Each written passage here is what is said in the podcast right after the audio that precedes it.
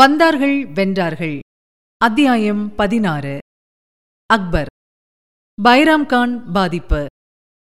டெல்லியில் உள்ள புராணா கிலா கோட்டைக்குள் உள்ள ஷெர்மண்டல் மாளிகையை பார்க்கப் போகிறவர்கள் அதனுடைய கிரவுண்ட் ஃப்ளோர் மையப்பகுதி சுற்றிலும் சுவர் எழுப்பி மூடப்பட்டிருப்பதை காணலாம். மாடியிலிருந்து ஹுமாயூன் தடுக்கி விழுந்து இறந்த பிறகு அவருடைய உடல் அங்கேயே தற்காலிகமாக அடக்கம் செய்யப்பட்டது. பிற்பாடு மகாராணி ஹாஜி பேகம் கட்டிய புதிய கல்லறைக்கு ஹுமாயூன் உடல் கொண்டு செல்லப்பட்டதும் ஷெர்மண்டலில் சில ஆண்டுகள் மன்னர் உடல் இருந்த இடத்தில் யாருடைய காலடி சுவடுகளும் பதியக்கூடாது என்பதால் மன்னர் உடலை அப்புறப்படுத்திய கையோடு அந்த பகுதியை சுவர் எழுப்பி சீல் செய்திருக்க வேண்டும் என்று சில தொல்பொருள் ஆராய்ச்சியாளர்கள் கருத்து தெரிவிக்கிறார்கள். ஹுமாயூன் இறந்த பிறகு மூன்று நாட்களுக்கு அந்த செய்தி மக்களுக்கு தெரிவிக்கப்படவில்லை. இளவரசர் அக்பர் தொலைவில் பஞ்சாப் பிரதேசத்தில் போர்க்களத்தில் இருந்த சமயம் அது. தடியெடுத்தவர்கள் தண்டல்காரர்களாக ஆவதும் முதுகில் குத்துபவர்கள் மன்னர்களாக ஆவதும் அப்போது சகஜம் என்பதால் தனையனுக்கு தகவல் சொல்லி அனுப்பி தயார்படுத்தும் வரை ஹுமாயூன் போல சற்று தோற்றமளித்த ஒரு பணியாளருக்கு அரச உடை அணிவித்து உப்பரிகையில் மங்கலான வெளிச்சத்தில் அமரச் செய்து கீழே கவலையுடன் குழுமிய மக்களை பார்த்து கையசைக்க வைத்தார்கள். இறக்கும் தருவாயில் ஹுமாயூனை என்னவெல்லாம் கவலைகள் வாட்டியதோ என்னவோ, இளவரசர் அக்பர் பற்றி தந்தையார் கவலைப்பட்டிருக்க மாட்டார் என்று நம்பலாம். வீரமும் விசுவாசமும் கொண்ட பிரதம தளபதி பைராம்கான் பொறுப்பில் மன்னர் தன் மகனை விட்டிருந்ததுதான் காரணம். ஷெர்ஷாவின் வழிவந்த சிக்கந்தர் ஷா ஹுமாயூனிடம் தோற்று பஞ்சாபில் தஞ்சம் புகுந்து மறுபடி படை திரட்டிக்கொண்டு தொல்லை தந்து கொண்டிருந்ததால் பைராம்கானையும் அக்பரையும் பஞ்சாப் அனுப்பியிருந்தார் ஹுமாயூன். முகலாய படையை தாக்குப்பிடிக்க முடியாமல் சிக்கந்தர் ஷா மலைப்பகுதிகளில் ஓடி ஒளிந்து கொள்ள அந்த சமயத்தில்தான் டெல்லியிலிருந்து தந்தை இறந்த சோகச் செய்தி அக்பருக்கு வந்து சேர்ந்தது. தகவல் கேட்டதும் பைராம்கான் துரிதமாக செயல்பட்டார். ஒரு பெரும் மேடையும் அதன் மீது படுவேகமாக ஒரு மண்டபமும் அமைத்தார். காஷ்மீர் விரிப்புகள் மீது அழகிய சிம்மாசனம் போடப்பட்டது. வைர வைடூரியங்கள் பதிக்கப்பட்ட மகுடம் ஒன்றும் அவசரமாக தயாரானது. ஹுமாயூன் இறந்து சரியாக இருபது நாட்கள் கழித்து பிப்ரவரி பதினான்கு ஆயிரத்து ஐநூற்று ஐம்பத்து ஆறில் ஜொலிக்கும் உடையில் பதிமூன்று வயது நிரம்பிய அக்பரை சிம்மாசனத்தில் அமர்த்தி துந்துபிகள் முரசுகள் முழங்க முடிசூட்டினார் பைராம்கான். அந்த மேடையை இன்றும் பஞ்சாப் மாநிலத்தில் ஒரு வயல்காட்டின் நடுவே காணலாம். தான் டெல்லிக்கு திரும்பி பொறுப்பேற்கும் வரை தார்தி பெஹ்கான் என்னும் இன்னொரு பிரதம தளபதியை டெல்லிக்கு ஆளுநராக பைராம்கானின் ஆலோசனையின் பேரில் அக்பர் நியமித்தார். அதைத் தொடர்ந்து திடீரென்று டெல்லிக்கு ஆபத்து வந்தது. ஹேமு என்ற ஒரு இந்துவால் தாழ்த்தப்பட்ட குலத்தில் பிறந்து ஒரு சிறு வியாபாரியாக காலம் தள்ளிக் கொண்டிருந்த ஹேமு ஷெர்ஷாவுக்கு பிறகு ஆட்சி செய்த ஆதில் ஷாவின் நண்பராகி பிறகு அவரிடமே பிரதம அமைச்சராக பணிபுரிந்தவர். ஷெர்ஷாவின் வம்சம் சிதறிப்போன பிறகும் ஒரு பெரும் படையுடன் பதுங்கியிருந்த ஹேமு இதுதான் தருணம் என்று இப்போது டெல்லியை முற்றுகையிட்டார். ஹேமு சற்று குள்ளம் மட்டுமல்ல, ஒல்லியும் கூட. தன் கடைக்கு வந்த கஸ்டமர்களோடு எப்போதாவது வாய்ச்சண்டை போட்டதற்கு மேல் போர் அனுபவம் என்று எதுவும் கிடையாது. அப்படிப்பட்ட ஒருவர் இடையில் ஆப்கானியர்கள் டெல்லியில் ஆட்சி புரிந்த போது அமைச்சராகி மிக விரைவான காலத்தில் போர் பயிற்சியில் கில்லாடியாகவும் ஆனது ஓர் ஆச்சரியமான விஷயம். மன்னர் ஆதில்ஷாவுக்காக தொடர்ந்து இருபத்தி இரண்டு போர்களில் தலைமையேற்று வெற்றி கொடி நாட்டி தந்தவர் ஹேமு என்பது குறிப்பிடத்தக்கது. ஹுமாயூன் உடல் ஷெர்மண்டல் மண்ணுக்கடியில், அக்பரோ பஞ்சாபில் என்ற இக்கட்டான சூழ்நிலையில் முகலாயர் வெளிக்கொணர்ந்த படையோடு ஹேமுவின் படை மோதியது. உச்சக்கட்ட போரில் பதுங்கியிருந்த ஹேமுவின் யானைப்படை பிளிரிக்கொண்டு வெளிப்பட மிரண்டு போன டெல்லி படை ஓட்டம் எடுத்துவிட்டது. முகலாயர்களுக்கு யானை பயம் கடைசி வரை முழுமையாக அகலவே இல்லை. டெல்லி அரியணையில் அமர்ந்த ஹேமு உடனடியாக ராஜா விக்ரமாதித்தன் என்ற பட்டப்பெயருடன் முடிசூட்டிக் கொண்டதோடு தன் பெயரில் நாணயங்களும் அச்சிட்டுக் கொண்டு விட்டார். இந்த தகவல் போய் சேர்ந்ததும் பஞ்சாபில் அக்பர் தலைமையில் இருந்த முகலாய வீரர்கள் சற்று கலவரமடைந்தார்கள். வேறு வழி இல்லை, இளவரசர் உடனே காபூலுக்கு தப்பிவிடுவதே நல்லது என்று கூட சில ஆலோசகர்கள் அக்பரிடம் கவலையுடன் தெரிவித்தார்கள். இதற்கு மறுப்பு தெரிவித்த அக்பர் பைராம்கானை வரவழைத்து, யார் இந்த ஹேமு? நாம் உடனே டெல்லிக்கு படையுடன் போய் ஒரு கை பார்த்தாக வேண்டும் என்று பரபரக்க பைராம்கான் முகத்தில் பெருமையுடன் கூடிய புன்னகை விரைந்தது. நான் நினைத்ததையே தாங்கள் சொல்கிறீர்கள். காபூலுக்கு உங்களை அழைத்துக் கொண்டு திரும்பி ஓடுவதற்காக இந்த பைராம்கானை தங்கள் தந்தையார் விட்டுவிட்டு போகவில்லை. உடனே டெல்லி செல்வோம், எதிரியை துரத்தி துரத்தி அடிப்போம், நம் வெற்றியில் மன்னருக்கு சந்தேகமே வேண்டாம் என்றார் பைராம்கான். உடனே போர் உடை பூண்டு பாசறைக்கு வந்த அக்பர் விசித்திரமான காரியம் ஒன்றை செய்தார். ஹேமு என்று பெயரிட்டு பெரிய கொடும்பாவி ஒன்றை தயார் செய்து அதற்குள் வெடிகளை வைத்து நடு மைதானத்தில் அதற்கு தீ வைத்தார் அக்பர். இந்தியாவின் முதல் கொடும்பாவியாக இருக்குமோ? கொழுந்து விட்டெறிந்த ஹேமுவின் உருவம் வெடித்துச் சிதறியது. ஒரு மேடை மீது கம்பீரமாக ஏறி நின்ற அக்பர் அணிவகுத்து நின்ற தன் வீரர்களை பார்த்து, இன்னும் சில நாட்களில் அந்த ஹேமுவின் கதியும் இதுதான், உயர்த்துங்கள் வாட்களை, புறப்படுவோம் டெல்லி நோக்கி என்று கர்ஜிக்க உடனே முகலாய படையினூடே உற்சாகம் மின்னலாக பரவியது. நவம்பர் ஐந்து ஆயிரத்து ஐநூற்று ஐம்பத்தாறில் பாட்டனார் பாபர் வெற்றி கொடி நாட்டிய அதே பானிபட் கிராமத்தில் அக்பரின் படையும் ஹேமுவின் படையும் நேரடியாக மோதிக்கொண்டன. மிகவும் ஆஜானுபாகுவான ஒரு யானை மீது அமர்ந்து ஏதோ குதிரை போன்ற லாகவத்தோடு அதை இயக்கி துடிப்புடன் போர் புரிந்த ஹேமுவை பார்த்து அக்பரை சற்று கவலையில் ஆழ்ந்ததாக கேள்வி. நல்ல காலமாக முகலாய வீரர் ஒருவர் எய்த அம்பு காற்றை கிழித்துக்கொண்டு பாய்ந்து சென்று ஹேமுவின் இடது கண்ணுக்குள் ஊடுருவியது. யானை மீதிருந்த அம்பாரியில் வலியால் துடித்த வண்ணம் ஹேமு சரிந்து விழ இந்த காட்சியைக் கண்டு பதறிப்போன ஹேமுவின் படை கலகலத்து சிதறி பின்வாங்கியது. மறுகணம் முகலாயர்கள் வாட்களை சுழற்றிக் கொண்டு புகுந்து விளையாடினார்கள். அப்போது அங்கு இன்னொரு ஆச்சரியம் நிகழ்ந்தது.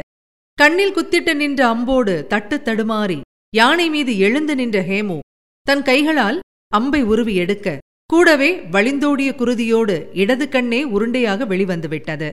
அதை தன் இடுப்பில் கட்டியிருந்த பட்டுத்துணியால் மடித்து பத்திரப்படுத்திக் கொண்டு நிமிர்ந்த ஹேமுவின் வில்லிலிருந்து தொடர்ந்து அம்புகள் சரமாரியாகப் பாய்ந்தன.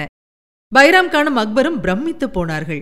உடனே சுதாரித்துக் கொண்ட பைராம்கானின் திட்டப்படி முகலாய குதிரை வீரர்கள் வியூகமாக யானையை சுற்றி வளைத்து ஹேமுவின் யானைப்பாகன் மீது அம்புகளை குறிவைத்தனர். திடீரென்று பயந்து போய் யானையை மண்டியிடச் செய்து கீழே குதித்து அக்பரின் படை வீரர்களிடம் சரணடைந்தான் அவன். உடனே ஹேமு சிறைப்பிடிக்கப்பட்டார். அக்பர் முன் விலங்கிட்டு கைதியாக ஹேமுவை கொண்டு வந்து நிறுத்தினார்கள்.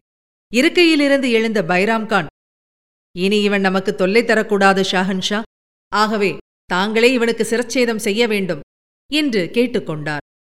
நிராயுதபாணியாக நின்ற ஹேமுவை கொல்ல மனம் வராத அக்பர் வாளை உருவி ஹேமுவின் தலையில் சம்பிரதாயமாக வைத்துவிட்டு மீண்டும் உரையில் போட்டுக்கொள்ள மறுவினாடி பைராம்கான் உரையிலிருந்து வெளிப்பட்ட வாள் அகலவாக்கில் சுழன்றது. ஹேமுவின் தலை தரையில் வீழ்ந்து உருண்டது. உண்மையில் பதினாலு வயதே நிரம்பிய அக்பர் தன் கார்டியன் பைராம்கானை மீறி எதையும் செய்ய துணியாத காலகட்டம் அது. ஆகவே பைராம்கான் சொன்னபடி ஹேமுவின் தலையை அக்பர்தான் துண்டித்திருக்க வேண்டும். இருப்பினும் அக்பருக்கு இந்த கெட்ட பெயர் வேண்டாம் என்பதற்காக அபுல் ஃபசல் போன்ற சில வரலாற்று ஆசிரியர்கள் ஹேமுவை கொன்றது பைராம்கான் என்று சற்றே வரலாற்றை மாற்றி எழுதினார்கள் என்றும் ஒரு கருத்து உண்டு.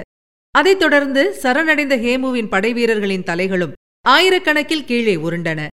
இந்த தலைகள் பொருத்தப்பட்ட டவர் ஒன்றும் வெற்றி சின்னமாக அமைக்கப்பட்டது.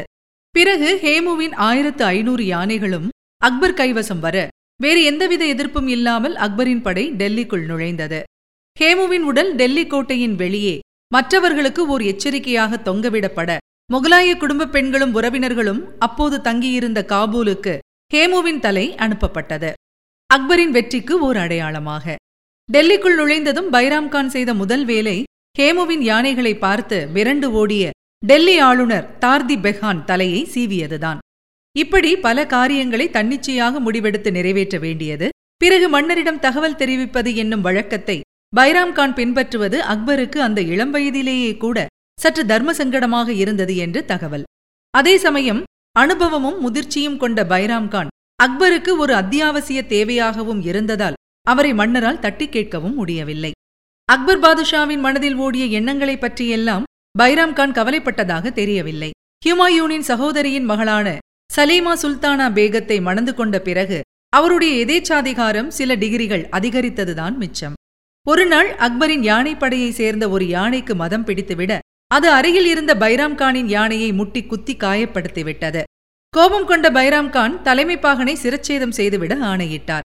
இதை கேள்விப்பட்டவுடன் தான் அக்பர் முதல் முறையாக பைராம்கானிடம், இது என்ன பைத்தியக்காரத்தனம், யானைக்கு மதம் பிடித்தால் பாகன் என்ன செய்வார்? தங்களுக்கு அவ்வப்போது இப்படி மதம் பிடிப்பதை முதலில் சற்று கட்டுப்படுத்திக் கொண்டால் நன்றாக இருக்கும் என்று கடிந்து கொள்ள சற்று திகைத்துப் போன பைராம்கான் மௌனமாக வெளியேறினார். திடீரென்று கிளம்பிய இந்த தலைமுறை இடைவெளியை புரிந்து கொண்டாள் அந்த புறத்தில் இருந்த ஒரு பெண்மணி. பெயர் மகாம் அங்கா. அக்பருக்கு செவிலித்தாயாக இருந்து பாலூட்டிய இந்த பெண்மணி இப்போது அக்பர் மனத்தில் கலந்தது நஞ்சை. பைராம்கான் ஷயா பிரிவை சேர்ந்தவர். அரசவையில் பெரும்பான்மையானவர்கள் சன்னி பிரிவு.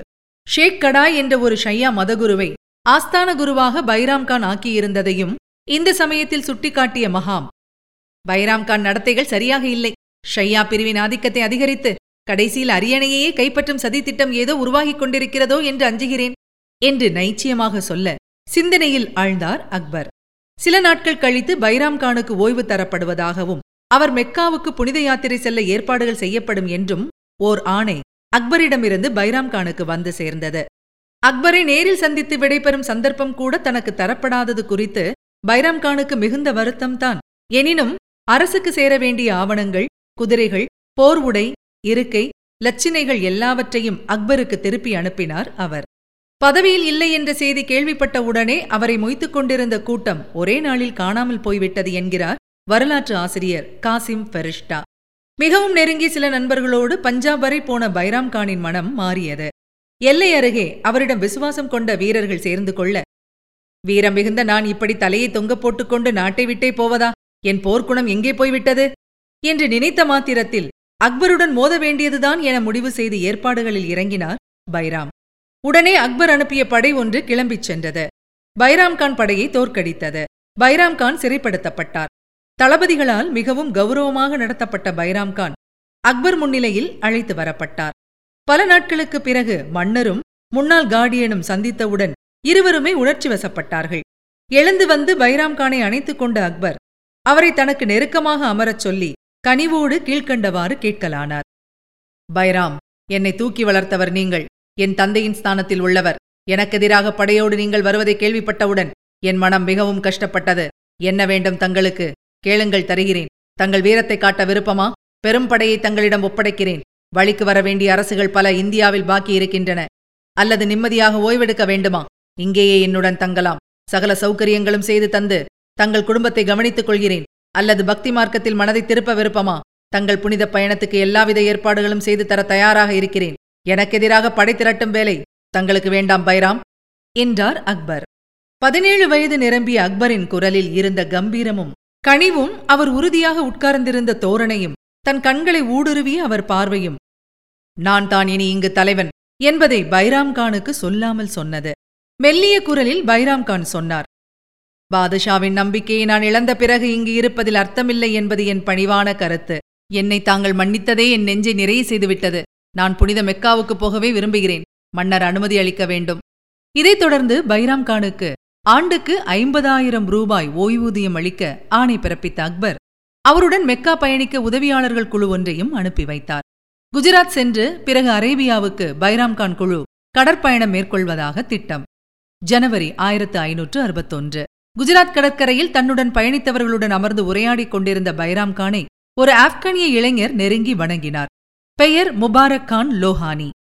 யாரப்பாணி என்று பைராம்கான் வினவ தன் தந்தையின் பெயரை குறிப்பிட்ட அந்த இளைஞர், அக்பரோடு சிக்கந்தர் ஷா சார்பில் போரிட்ட என் தந்தை கைதியாக்கப்பட்ட பிறகு அவருடைய தலையை தாங்கள் துண்டித்தது நினைவிருக்கிறதா என்று கேட்ட அந்த இளைஞரின் கரம் இடையை நோக்கி சென்றது. குறுவாள் ஒன்று வெளிப்பட்டு பளிச்சிட்டது. பைராம்கான் பதைபதைப்புடன் எழுந்து தற்காத்துக் கொள்வதற்குள் அவர் மீது பாய்ந்த அந்த இளைஞர் ஆவேசத்துடன் பைராம்கான் மார்பில் பல முறை வாளை பாய்ச்ச அங்கேயே சரிந்து மணற்பரப்பில் விழுந்து இறந்தார் பைராம்கான். ஆட்டம் போட்ட ஆதாம்கான்.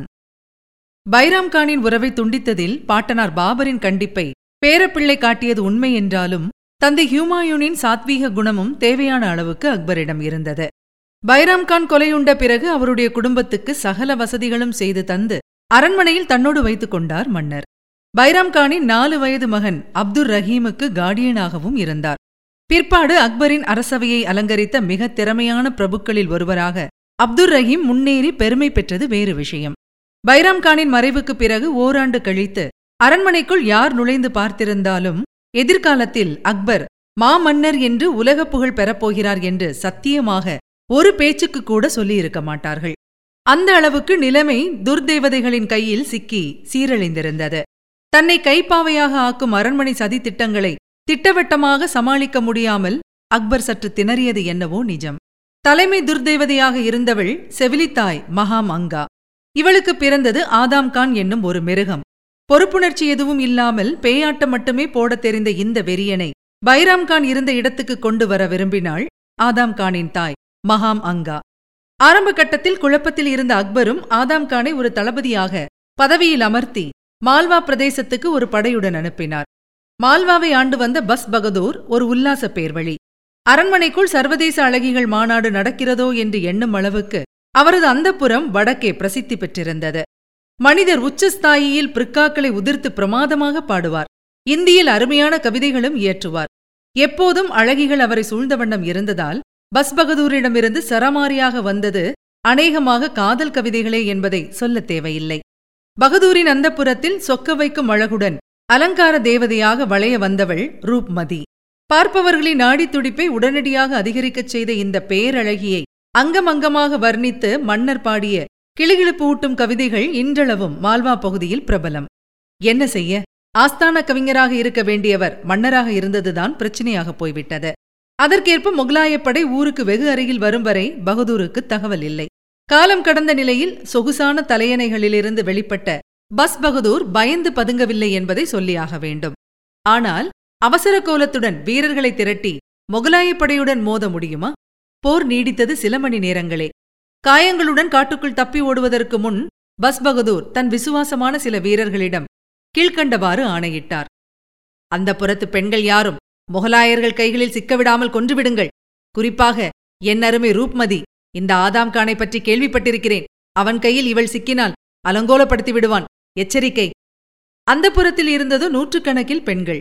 எப்படியோ முகலாயர் கண்ணில் படாமல் உள்ளே நுழைந்த மால்வா வீரர்கள் சிலரே. இவர்களால் விரைவாக செயல்பட்டு தங்கள் மன்னரின் ஆணையை வெற்றிகரமாக நிறைவேற்ற முடியவில்லை. பல பெண்கள் நடுங்கிப்போய் அங்குமிங்கும் ஒளிந்து கொண்டிருந்ததும் பெரும் பிரச்சனையாக இருந்தது. அதற்குள் ஆதாம் கானின் படை உள்ளே நுழைந்துவிட்டது. ஒரு மூலையில் பயந்த விழிகளுடன் பதுங்கியிருந்த ரூப்மதியை கடைசி நிமிடத்தில் பார்த்து திகைத்த பகதூரின் மெய்க்காவலன் ஒருவன் அவள் மீது அவசரத்துடன் கோணல் மாணலாக வாளை வீச அந்த ஆரணங்கின் அங்கமெங்கும் காயங்கள் ஏற்பட்டதுதான் மிச்சம். அந்த காவலன் ஒரு அலி. ஆதாம் கானின் கொலைவரி பற்றி மால்வா மன்னர் கேள்விப்பட்டிருந்ததைப் போலவே ரூப்மதியின் கொள்ளை அழகு பற்றியும் ஆதாம்கான் கேள்விப்பட்டிருந்தான். தலை உருளல்கள், சூறையாடல்கள் எல்லாம் ஆசை தீர நடந்தேறிய பிறகு வெற்றி களிப்புடன் மஞ்சத்தில் மல்லாந்து மதுவை சுவைத்த ஆதாம்கான் கேட்ட முதல் கேள்வி, அந்த பெண் ரூப்மதி எங்கே? குருதி வழியே கட்டி இழுத்து வந்தார்கள் காரிகையை. அந்த பரிதாப நிலையிலும் ஆதாம்கானை அவள் அழகு எழுந்து நிற்க வைத்தது. ஆனால் அங்கே நடந்ததென்னவோ வேறு. அருகில் வந்து காலடியில் வீழ்ந்த ரூப்மதியை அந்த வில்லன் அணைத்து தூக்க பார்த்தபோது அவள் தலை தொங்கியிருந்தது. தன் உடையிலோ ஆபரணத்திலோ ஒளித்து வைத்திருந்த கடும் விஷத்தை வரும் வழியிலேயே விழுங்கி தன் வாழ்வை கணக்கச்சிதமாக முடித்துக் கொண்டிருந்தாள் அந்த பெண். இதனாலோ என்னவோ ஆவேசம் வந்தவனைப் போல ஆதாம்கான், அந்த புறத்தில் அகப்பட்ட வயதான பெண்களின் தலைகளை சீவி தள்ளுங்கள், இளம் பெண்கள் இருக்கட்டும், பிற்பாடு உபயோகப்படுவார்கள் என்று கர்ஜித்தான். மது கிண்ணங்களை ஏந்தியவாறு ஆதாம்கானும் கொலைவெறியில் அவனுக்கு இணையான உபதளபதி ஃபிர் முகமதுவும் ஜாலியாக அமர்ந்து ஜோக்கடித்துக் கொண்டிருக்க வரிசையாக அவர்கள் முன் தலைகள் குவிந்தன. இந்த காட்சியை நேரில் கண்டு தன் ஆட்சேபனையை தெரிவித்த வரலாற்று ஆசிரியர் பாதாணி, பெண்களும் பிறகு முதியவர்களும் முல்லாக்களும் வெட்டி கொல்லப்பட்டார்கள். பலர் தங்கள் மார்போடு புனித குர்ஆனை அணைத்துக் கொண்டிருந்தார்கள். ஆதாம்கான் எதை பற்றியும் கவலைப்பட்டதாக தெரியவில்லை என்று குறிப்பிடுகிறார். இந்த மால்வா வெற்றியைத் தொடர்ந்து ஆதாம்கான் மனதில் மேலும் ஆசைகள் கிளம்பின. சூறையாடிய பொன்னையும் பொருளையும் பிடிபட்ட யானைகளையும் தானே வைத்துக் கொண்டான் அவன். உடனே அக்பருக்கு செய்தி போனது. சினம் பொங்கியது. மகாமங்காவுக்கு பயந்து கொண்டு மன்னரிடம் யாரும் முழு விவரங்களையும் கூறாத நிலையில் படையுடன் மால்வா நோக்கி தானே கிளம்பினார் அக்பர். கூடவே தொத்திக் கொண்டாள் மகாமங்கா. மால்வா அரண்மனைக்குள் டெல்லி பாதுஷா நிகழ்த்திய திடம் பிரவேசம் கண்டு திகைத்து போன ஆதாம்கான் ஓடி வந்து அக்பர் முன் மண்டியிட்டான். நானே முறையாக எல்லாவற்றையும் தங்கள் காலடியில் சமர்ப்பிக்க டெல்லி கிளம்பிக் கொண்டிருந்தேன் என்று பசப்பினான். தளபதியின் வார்த்தைகளை மன்னர் நம்பவில்லை என்று கேள்வி. எனினும் மகாமங்கா தன் சாமர்த்தியத்தால் விசாரணை கமிஷன் எதுவும் நியமிக்கப்படாமல் பார்த்து கொண்டாள். ஆதாம்கான் அப்போதைக்கு தப்பித்தாலும் மன்னர் ஒரு எரிச்சலுடனேயே அதற்கு பிறகு தளபதியை நடத்தினார். ஒரு கொடூரமான துணுக்குச் செய்தி. அந்தப்புற பெண்களையெல்லாம் கொன்றுவிட்ட ஆதாம்கான் இரண்டு அழகிகளை மட்டும் ஒளித்து வைத்துக் கொண்டிருந்தான்.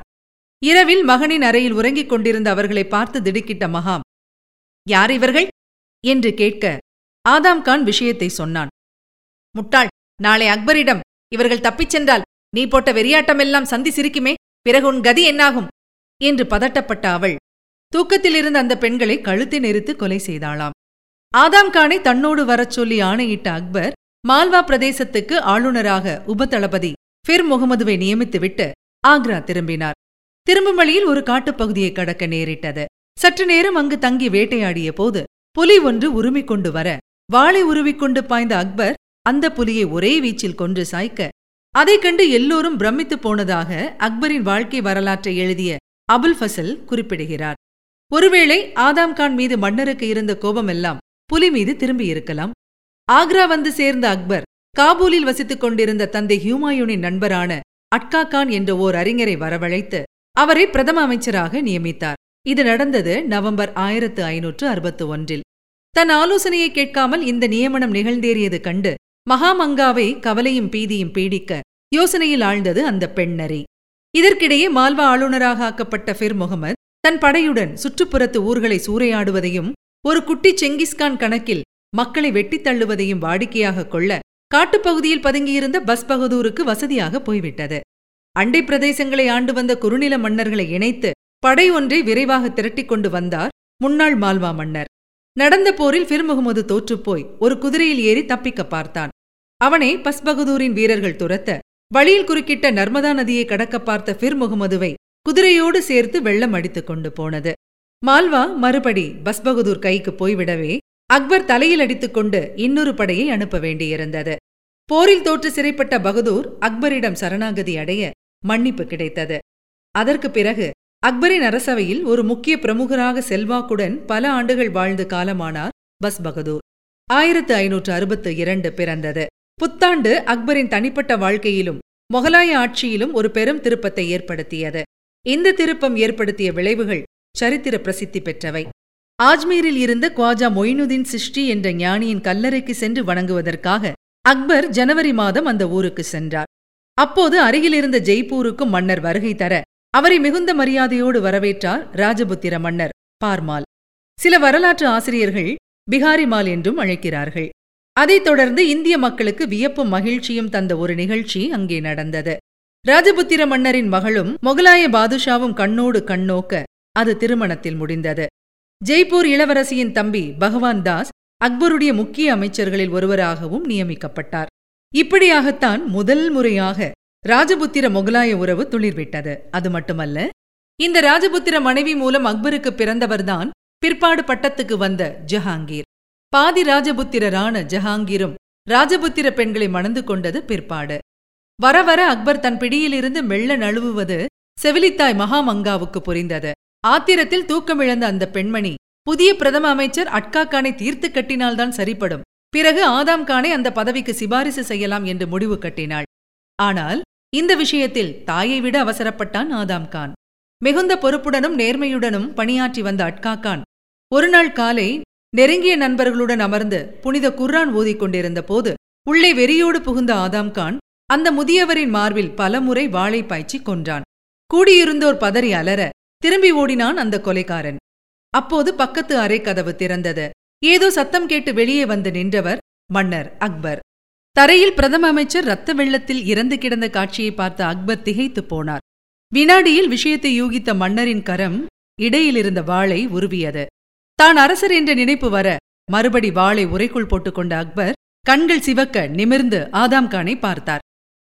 ஏன் இப்படி நடந்தது என்ற கேள்வி மன்னரிடமிருந்து உருமலாக வெளிப்பட்டது. பாதுஷா, என்னை மன்னியுங்கள், அதாவது வந்து என்று நடுங்கி குளறிய வண்ணம் தன் கையை நீட்டியவாறு அக்பரை நெருங்கினான் ஆதாம் கான். அவனை மேலே பேச விடாமல் மின்னல் வேகத்தில் முஷ்டியை உயர்த்தி அக்பர் வீசிய குத்து பேரிடியாக அவனை தாக்க மல்லாந்து வீழ்ந்தான் மகாமங்காவின் மகன். நடந்த கொடுமையை கூடியிருந்தோர் கலங்கிய வண்ணம் பாதுஷாவிடம் விவரித்தார்கள். உடனே காவலர்கள் அழைக்கப்பட்டனர்.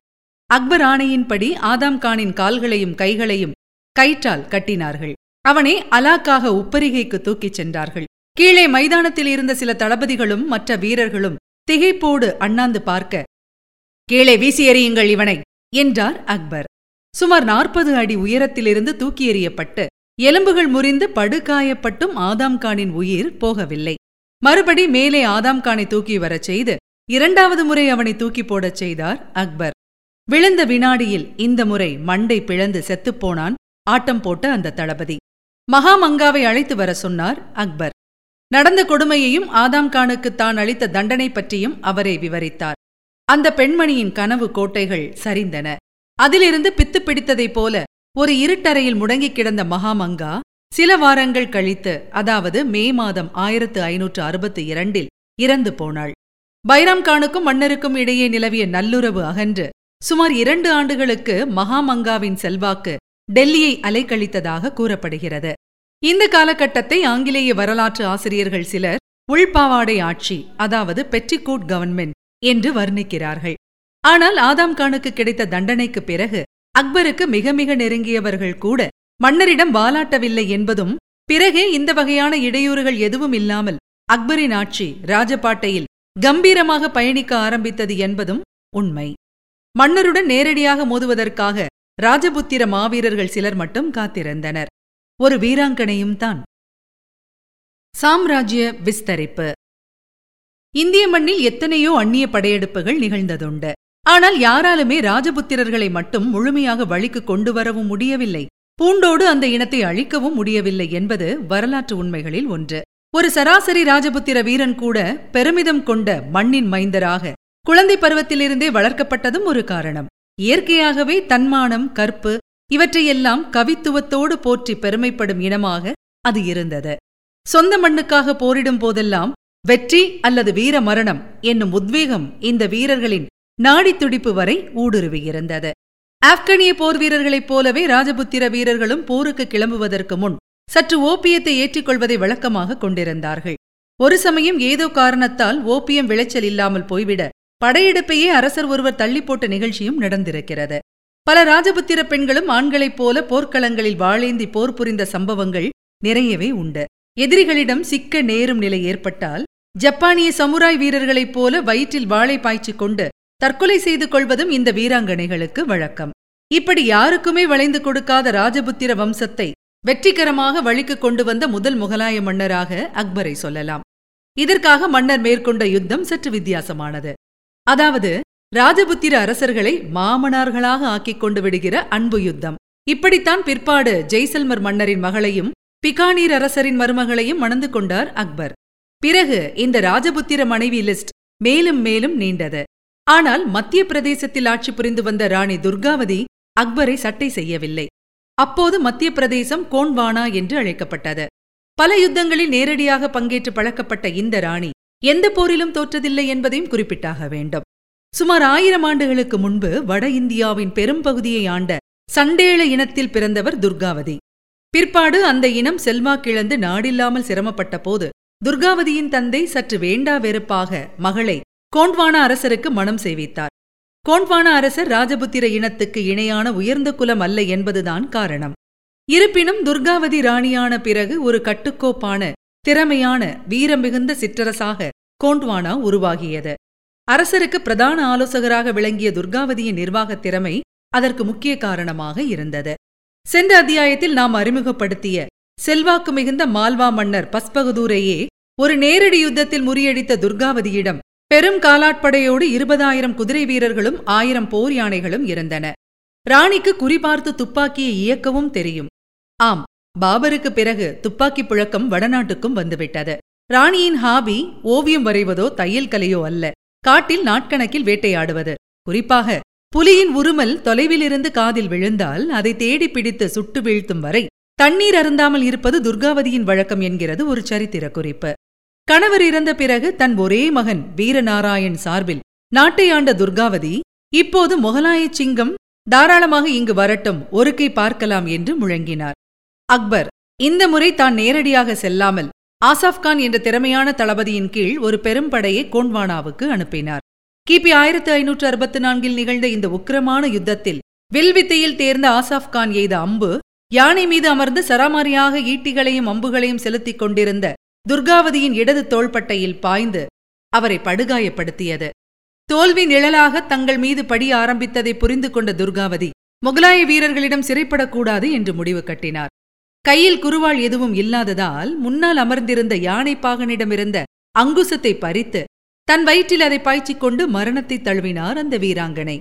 கோண்ட்வானா கோட்டைக்குள் வெற்றி முழக்கத்துடன் புகுந்தது முகலாயப்படை. ராணியின் மகன் சிறைப்படுத்தப்பட்டார். அவர் வயதுக்கு வராத ஒரு சிறுவன். தோற்றவர்களை மன்னிப்பதை அக்பர் பாதுஷா வழக்கமாக கொண்டிருந்தது தளபதி ஆசாப்கானுக்கு தெரியாதது அல்ல. என்றாலும் இந்த முறை மன்னருக்கு வாய்ப்பு தரவில்லை அந்த தளபதி.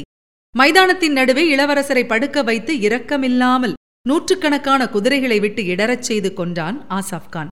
தொடர்ந்து அரண்மனை சூறையாடப்பட்டது. ஒரு வாரம் செலவிட்டும் அபகரிக்கப்பட்ட பெரும் செல்வத்தில் பத்தில் ஒரு பங்குதான் எண்ண முடிந்ததாம். ஆசாப்கான் மனத்தில் ஆசை புகுந்தது. சம்பிரதாயத்துக்கு பதினைந்தே யானைகளை மட்டும் அக்பருக்கு அனுப்பினான் அவன். தளபதிகள் முதல் வேலையாக கைப்பற்றப்பட்ட யானைகளை மன்னரிடம் சேர்த்தாக வேண்டும் என்று ஒரு சட்டம் அந்த காலத்தில் உண்டு. அப்படி செய்யாதது பெரும் ஒழுங்கீனமாக கருதப்பட்டது. ஆசாப்கானின் நடத்தை கண்டு கோபமுற்ற அக்பர் தளபதியை கைது செய்ய ஒரு படையை அனுப்ப காடுகளில் ஓடி பதுங்கிக் கொண்டான் அவன்.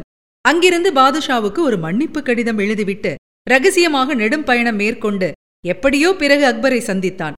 காலில் விழுந்து அழுது புரண்டு உயிர் பீச்சை கேட்க மன்னரும் தளபதியின் போர் திறமையை மனதில் கொண்டு மன்னித்தார். இதற்கிடையே டெல்லியின் பிரதிநிதியாக காபூலை ஆண்டு வந்த அக்பரின் ஒன்றுவிட்ட சகோதரர் மிர்சா முகமது ஹக்கீமும் கிழக்கே ஜான்பூரில் கவர்னராக இருந்த கான் ஜமானும் அக்பரை எதிர்த்து போர்க்கொடி உயர்த்த இருவருடைய கொட்டத்தையும் அடக்கி வழிக்கு கொண்டு வர வேண்டியதாயிற்று. அக்பர் புகழின் உச்சிக்குப் போக நடைபயின்றது மலர்பாதையில் அல்ல, போர்க்களத்திலேயே அவரது பாதி வாழ்க்கை கழிந்தது என்பதே உண்மை. அப்படித்தான் இருக்க வேண்டும். நிஜமான மன்னன் ஓய்வெடுக்க பிறந்தவன் அல்ல. நாட்டு மக்களின் நன்மைக்காக தொடர்ந்து போர் புரிந்து சாம்ராஜ்ய எல்லைகளை விஸ்தரிப்பதுதான் அரசரின் கடமை. அப்போதுதான் ராஜ்யத்தின் நிதி இருப்பு பெருகும், மக்கள் வசதியாக வாழ முடியும் என்று அக்பர் அவ்வப்போது குறிப்பிடுவதுண்டு என்கிறார் அப்போது வாழ்ந்த வரலாற்று ஆசிரியர் அபுல் ஃபசல். யுத்தம் நடக்காத சமயங்களில் காட்டுக்குச் சென்று வேட்டையாடுவது அக்பருக்கு பிடித்தமான ஒன்று. மன்னர் வேட்டையாடுவது பார்க்க பிரமிப்பூட்டும் காட்சியாக இருந்திருக்க வேண்டும். அக்பர் வேட்டைக்கு புறப்பட்டால் ஏதோ ஊரையே ஒழித்துக் கொண்டு கிளம்புகிறாரோ என்ற சந்தேகம் வருமாம். சுமார் ஐம்பதாயிரம் வீரர்கள் முன்கூட்டியே புறப்படுவார்கள், ஆயிரக்கணக்கில் தோல் வாத்தியங்களோடு. இப்படி கிளம்பும் வேட்டைப்படை முதற்கட்டமாக அறுபது மைல் சுற்றளவு காட்டுப்பகுதியை வியூகமாக வளைத்துக் கொள்ளும். பிறகு ஏக காலத்தில் வாத்தியங்களால் பெரும்பொலி ஏற்படுத்திக் கொண்டு வீரர்கள் முன்னேறுவார்கள். இந்த வட்ட வடிவமான மனித கோட்டை போக போக சுருங்கிக் கொண்டே வரும். மிருகங்களை தேடி காடு முழுவதும் அலையவே வேண்டாம். நாலு மைல் சுற்றளவுக்குள் நூற்றுக்கணக்கில் புலிகள், சிறுத்தைகள், யானைகள், மான்கள், காட்டுப்பன்றிகள் என்று ஒரு கலவரமான சஃபாரியே உருவாகும். இதற்கே சுமார் ஒரு மாதம் பிடிக்கும். சொல்லி அனுப்பிய பிறகு அக்பர் ஆர்வத்துடன் வந்து சேர்வார். கிளைமேக்ஸில் வட்டத்துக்குள் சக்கரவர்த்தியின் குதிரை பிரவேசிக்கும். வேட்டையின் போது வில், வாள், ஈட்டி, துப்பாக்கி இப்படியாக அத்தனை ஆயுதங்களையும் மாற்றி மாற்றி உபயோகித்து மிருகங்களை வீழ்த்துவார் அக்பர். தொடர்ந்து ஐந்து நாட்கள் வட்டத்தை விட்டு வெளியே வராமல் அக்பர் வேட்டையாடியதுண்டு. மன்னர் வேட்டையாடும் வரை வேறு யாரும் உள்ளே செல்லக்கூடாது. பிறகு அவர் கை உயர்த்தியதும் மற்ற தளபதிகள் புகுந்து தங்கள் பங்குக்கு வேட்டையில் ஈடுபடுவார்கள். விஐபிக்கள் முடிந்த பிறகு கடைநிலை ஊழியர்களுக்கும் சான்ஸ் உண்டு. பழக்கப்பட்ட சிறுத்தைகள் நூற்றுக்கணக்கில் அக்பர் அரண்மனையில் இருந்தன. தந்தை ஹுமாயூன் இரண்டாவது முறையாக டெல்லியை கைப்பற்றிய போது முதன் முறையாக ஒரு சிறுத்தையை குறுநில மன்னர் ஒருவர் இளவரசர் அக்பருக்கு பரிசாக தந்தார். பார்த்த கணத்திலேயே அக்பருக்கு சிறுத்தையை மிகவும் பிடித்து போய்விட்டது. அராபியர்கள் வேட்டைக்காக வல்லூறுகளை பழக்கப்படுத்தி பயன்படுத்தியது போல அக்பர் சிறுத்தைகளை பழக்கியிருந்தார். திறமைக்கேற்ப சிறுத்தைகள் கழுத்தில் அணிய ஆபரணங்கள் உண்டு. இந்த வகை வேட்டையில் சிறுத்தைகளின் கண்கள் துணியால் கட்டப்பட்டிருக்கும். மானை பார்த்தவுடன் துரத்தாமல் இருக்க அவை உட்காருவதற்காக விலை உயர்ந்த கம்பள விரிப்புகள் போடப்படும். பிறகு ஒரே சமயத்தில் அத்தனை சிறுத்தைகளின் கண் மறைப்புகளும் அவிழ்த்து விடப்படும். எந்த சிறுத்தை மிக அதிக எண்ணிக்கையில் இரைகளை கொல்கிறது என்று பெட் கட்டப்படுவதும் உண்டு. ஒருமுறை மன்னரின் சிறுத்தை ஒன்று மானை பிடிக்க விஸ்தாரமான ஒரு கிடுகிடு பள்ளத்தை ஒரே பாய்ச்சலில் தாவி சாதனை புரிய அதற்கு மலர் மாலையோடு வைரங்கள் பதித்த நெக்லஸ் ஒன்றையும் கழுத்தில் அணிவித்து ஊர்வலமாக டெல்லி வீதிகளில் அழைத்து சென்றார் பாதுஷா. மனிதர்களுக்கு மட்டுமல்ல, சில மிருகங்களுக்கும் சற்று அதிக அளவு திறமை உண்டு. அதை நாம் மதிக்க வேண்டும் என்பது அக்பரின் விளக்கம். காடுகளுக்கு சென்று வேட்டையாடுதல் அக்பரின் வாழ்நாள் முழுவதும் ஹாபியாக இருந்தது. தன்னுடைய ஐம்பத்தி நாலாவது வயதில் கூட பௌர்ணமி நாளன்று இரவு வேட்டைக்கு சென்ற மன்னர் கட்டுமஸ்தான கலைமான் ஒன்றை துரத்தி கொண்டு ஓடி கையாலை பிடித்து காட்டுகிறேன் பாருங்கள் என்று சொல்லிவிட்டு முயற்சிக்க மன்னரின் கைப்பிடியில் சிக்கி வணங்கிய மான் திடீரென்று திமிரி பாய்ந்த போது அக்பர் பாதுஷாவுக்கு வயிற்றுக்கு கீழ் விரைப்பகுதியில் கொம்பு ஊடுருவி காயப்படுத்திவிட்டது. இரண்டு மாதங்கள் சிகிச்சையில் இருந்தார் அரசர். சக்கரவர்த்தியின் பிரத்யேகமான அந்த காயத்துக்கு தினமும் மருந்து பூசும் பெரும்பேறு எனக்கு கிடைத்தது என்று உணர்ச்சிகரமாக குறிப்பிடுகிறார் அக்பரின் வாழ்க்கை வரலாற்றை எழுதிய அபுல் ஃபசல். களத்திலும் சரி காட்டிலும் சரி வெற்றிகள் அடுக்கடுக்காக வந்து சேர்ந்தாலும் ராஜபுத்திர வம்சத்தின் பெருமையையும் வீரத்தையும் பறைசாற்றிக் கொண்டிருந்த ஒரு கோட்டை இன்னும் அக்பரிடம் வழிக்கு வராமல் இருந்தது. அதுதான் மேவார் ராஜ்யத்தில் உள்ள சரித்திர பிரசித்தி பெற்ற சித்தூர் கோட்டை. அங்கே ஆண்டு வந்த மன்னர் ராணா உதய்சிங் டெல்லி பாதுஷாவிடம் மண்டியிட மறுத்தது மட்டுமல்லாமல் ஜெய்ப்பூர் மன்னர் மகளை அக்பருக்கு மணமுடித்தது குறித்து, அருமையாக பெற்ற மகளை போயும் போயும் முகலாய மன்னனின் அந்தப்புறத்துக்கு அனுப்பிய இவனெல்லாம் ராஜபுத்திரனா என்று இகழ்ச்சியுடன் குறிப்பிட்ட தகவல் டெல்லிக்கு போய் சேர்ந்தது. வீழ்ந்தது சித்தூர் கோட்டை. அக்டோபர் இருபத்தி நான்கு ஆயிரத்து ஐநூற்று அறுபத்தி ஏழு மேவாரில் உள்ள புகழ்பெற்ற சித்தூர் கோட்டையை முற்றுகையிட்டது அக்பர் தலைமையில் வந்து சேர்ந்த முகலாய படை. சுமார் எண்ணூறு ஆண்டுகளுக்கு ராஜபுத்திர இனத்தின் வீரத்தின் உச்சக்கட்ட சின்னமாக விளங்கி வந்த அந்த கோட்டை அமைந்திருந்தது ஏடாக்கூடமான ஒரு மலை உச்சியில். கோட்டை வாயிலை அடைய சுமார் இரண்டு மைல் சரிவான கரடுமுரடான மலை மீது ஏற வேண்டும். மேலிருந்து அம்புமழை பொழியும் போது இதை சாதிப்பதில் உள்ள சிரமங்களைப் பற்றி சொல்லத் தேவையில்லை. ஆனால் அக்பர் பாதுஷா இந்த கோட்டையை கைப்பற்றியாக வேண்டும் என்பதில் முடிவாக இருந்தார். சித்தூர் கோட்டை ராஜபுத்திர இனத்தின் சுதந்திர உணர்ச்சியை காலம் காலமாக பறைசாற்றிக் கொண்டிருந்ததுதான் முக்கிய காரணம். ராஜபுத்திரர்களின் லட்சியத் தலைவராக விளங்கி வந்தார் அதன் அரசர் ராணா உதய்சிங். அக்பரோ மொகலாய வம்சத்தின் உன்னதமான தலைவர். இந்த இரு பெரும் தலைகளும் மோதியாக வேண்டியது காலத்தின் கட்டாயமாக போய்விட்டது. ஆனால் நடந்தது என்னவோ ஆன்டி கிளைமேக்ஸ். எல்லாவற்றையும் இழந்து கடைசி ஆளாக நிற்கும் நிலை ஏற்பட்டாலும் சண்டை என்று இறங்கிவிட்டால் பிறகு பின்வாங்காமல் வாளை சுழற்றி போரிட்டு வீர சொர்க்கம் புகுந்தாக வேண்டும் என்பதே ராஜபுத்திரர்கள் வழக்கமாக கொள்ளும் வீர சபதம். ராணா உதய்சிங்கோ சுமார் ஏழாயிரம் வீரர்களை மட்டும் கோட்டையை காக்கும் பணியில் அமர்த்திவிட்டு கோட்டையை விட்டு தப்பிச் சென்று தான் பிறந்த வீர இனத்துக்கு வரலாறு காணாத களங்கத்தை தேடிக்கொண்டார். சித்தூருக்கு தென்மேற்கே எழுபது மைல் தொலைவில் ஒரு பெரும் ஏரி ஒன்றை உருவாக்கி அதன் நடுவே ஒரு அரண்மனையை ஏற்கனவே கட்டி முடித்திருந்தார் ராணா. அங்கே தப்பி சென்றது ராணாவின் குடும்பம். இந்த ஊர்தான் பிற்பாடு மேவாரின் தலைநகராகி உதய்பூர் என்று அழைக்கப்பட்டது. சித்தூர் கோட்டையை பாதுகாக்க பணியில் அமர்த்தப்பட்டிருந்த தளபதிகள் ஜெய்மால் மற்றும் பத்தா சிங். இந்த தளபதிகள் தலைமையில் ராஜபுத்திர படை நான்கு மாதங்களுக்கு மொகலாய படையை கோட்டைக்குள் நுழைய விடாமல் மலையடிவாரத்திலேயே தடுத்து நிறுத்தியது. கடைசியில் அவர்கள் வீரத்தை அக்பரின் நிதானமான சிந்தனையும் போர் தந்திரமும் வெற்றி கொண்டது.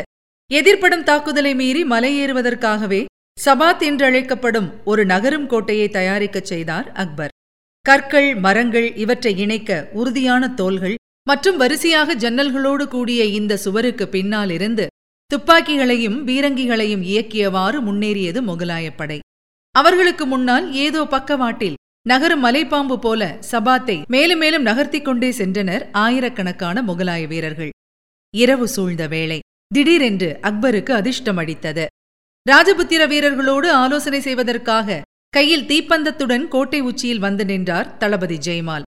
பாதி மலையை கடந்த நிலையில் யானை மீது அமர்ந்திருந்த முகலாய மன்னரின் கூர்மையான கண்களில் ஜெய்மால் பட துப்பாக்கி சுடுவதில் ஏகமாக தேர்ச்சி பெற்றிருந்த அக்பர் குறிப்பார்த்து இயக்கினார் தன் துப்பாக்கியை.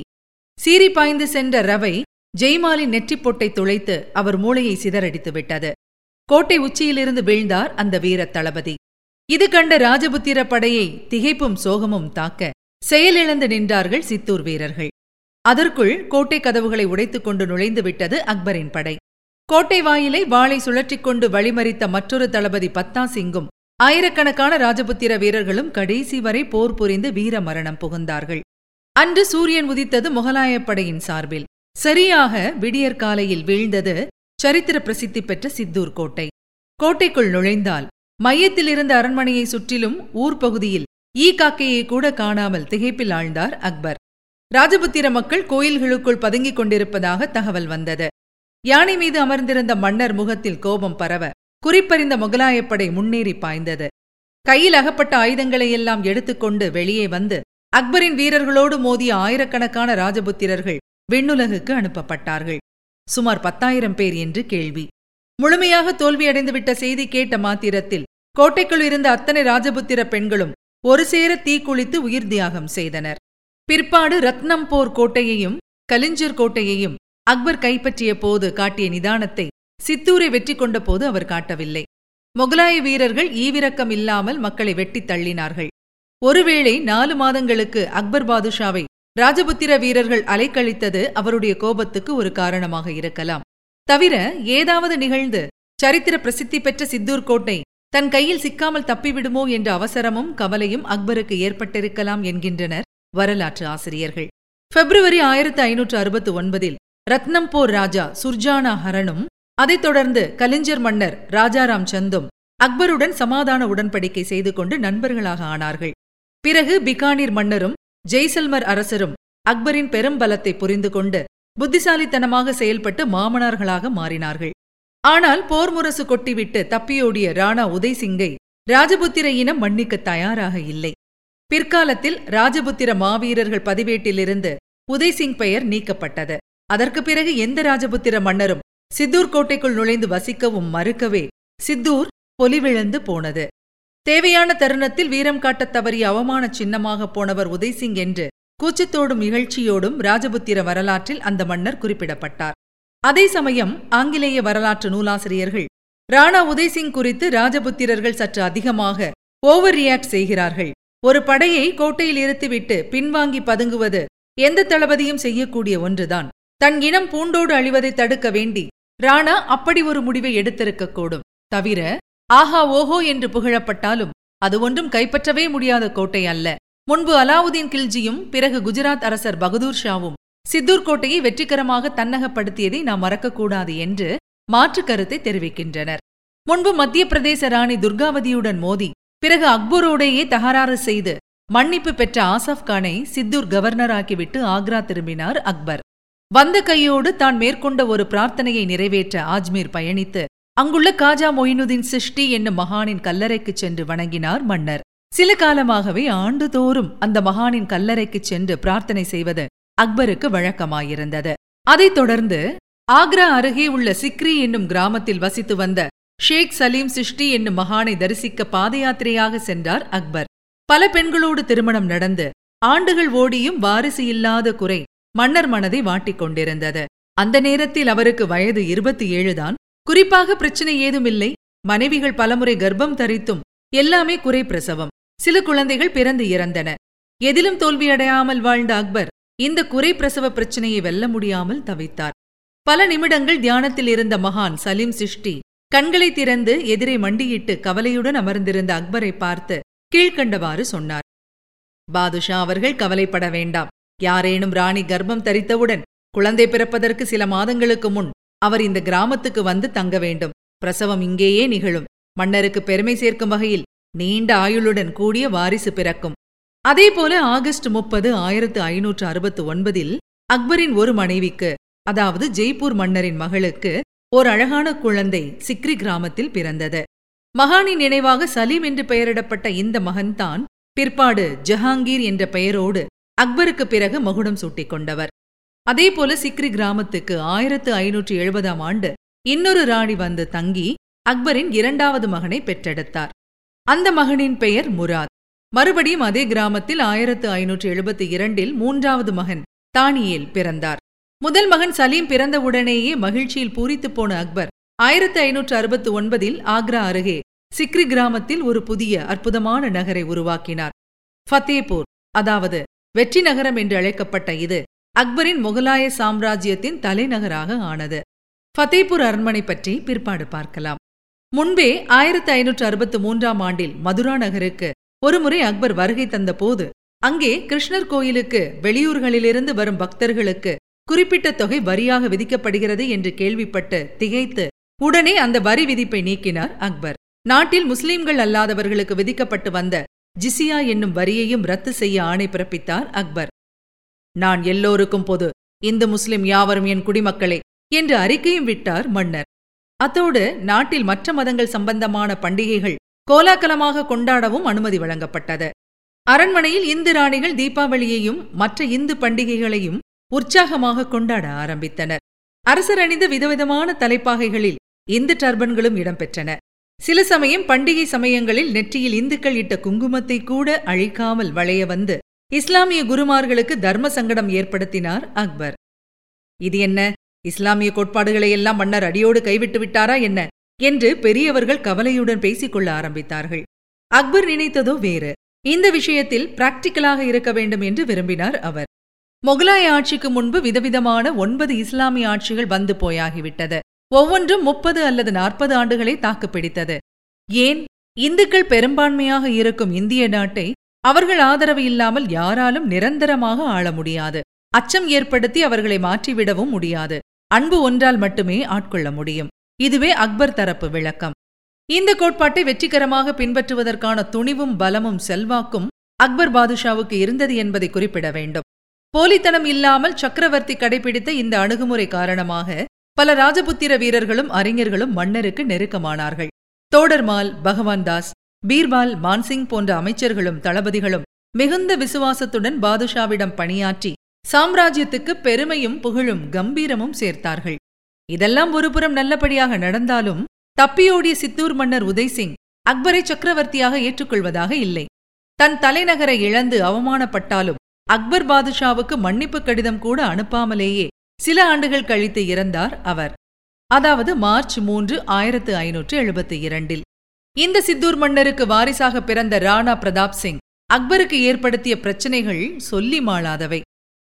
என் தந்தைக்கு ஏற்பட்ட களங்கத்தை போக்குவேன், ராஜபுத்திர மானத்தை காக்க கடைசி மூச்சு வரை போராடுவேன், என் வீரம் கண்டு என் தாயின் மார்பகத்தில் மறுபடியும் பால் பெருமிதத்துடன் பூரித்து கொப்பளிக்க வேண்டும் என்று உணர்ச்சிகரமாக முழங்கிய ராணா பிரதாப் சிங் அக்பருக்கு எதிராக ஓர் அதிரடிப்படையை திரட்டிக்கொண்டு களத்தில் குதித்தார். இந்த புரட்சி வீரருக்கு அப்போது நாடு என்று சொல்லிக்கொள்ள ஒன்றுமே இல்லை என்பது குறிப்பிடத்தக்கது. அப்படியும் ராணா பிரதாப் நிகழ்த்திய கொரில்லா போர் முகலாயர்களுக்கு பெரும் மைக்ரேன் தலைவலியாக அமைந்தது. உச்சக்கட்டமாக ஏப்ரல் ஆயிரத்து ஐநூற்று எழுபத்து ஆறில் மான்சிங் தலைமையில் வந்து சேர்ந்த பெரும் முகலாய படையோடு நேரடியாகவே மோதினார் ராணா பிரதாப் சிங். அக்பரின் பிரதான தளபதியான மான்சிங் தாக்குதலை சமாளிக்க முடியவில்லை. காயங்களோடு மயங்கிய நிலையில் இருந்த ராணாவை அவருடைய அருமை குதிரை சாய்டக் சுமந்து கொண்டு காட்டு பிரதேசத்தில் தப்பித்து புகுந்து எஜமானரை காப்பாற்றியது. உதவியது குதிரை மட்டுமல்ல, ஒரு நண்பரும் கூட. ஜாலா என்னும் பகுதியை ஆண்டு வந்த சிற்றரச நண்பர் ராணா பிரதாப் போலவே அவசரமாக உடையணிந்து கொண்டு தொடர்ந்து போர் புரிந்து முகலாயப்படையை மேலும் சில மணி நேரங்கள் போக்கு காட்டியது ராணா பிரதாப் சிங் தப்புவதற்கு வசதியாக இருந்தது. ஜாலா சிற்றரசரை வெட்டித் தள்ளிய பிறகே அது ராணா பிரதாப் சிங் அல்ல என்பதை புரிந்து கொண்டு வெறுத்து போனார்கள் முகலாய வீரர்கள். பிரதாப் சிங் மலைப்பகுதிகளில் தன் குடும்பத்தோடு பதுங்கி வாழ்ந்து தொடர்ந்து அக்பருக்கு எதிராக கொரில்லா யுத்தத்தை தொடர்ந்தார். உண்ண உணவு கிடைக்காமல் காட்டுப்பழங்களை சாப்பிட்டே ராணாவும் அவரது வீரர்களும் சமாளித்தது வியப்புக்குரியது. விடாமல் முனைப்பாக முகலாயப்படை துரத்த துரத்த இடம் மாறி மாறி தன்னம்பிக்கை இழக்காமல் மோதிக்கொண்டிருந்த பிரதாப் சிங் மேவார் பிரதேசத்தில் பல பகுதிகளை கொஞ்சம் கொஞ்சமாக மீட்டு காட்டியது ஆச்சரியமான விஷயம். பிரச்சினை பாதாளத்தில் வீழ்ந்தவர்களுக்கு நம்பிக்கை தரும் பாடம். கடைசி மூச்சு வரை தன் போராட்டத்தை கைவிடாத ராணா பிரதாப் சிங் ஜனவரி பத்தொன்பது ஆயிரத்து ஐநூற்று தொன்னூற்றி ஏழில் தன் ஐம்பத்தேழாவது வயதில் காலமானார். இறக்கும் தருவாயிலும் தன் சகாக்களிடம் முகலாயர்கள் முன் மண்டியிடக்கூடாது என்று சத்தியம் வாங்கிக் கொண்ட பிறகே அவர் தலை தொங்கியது.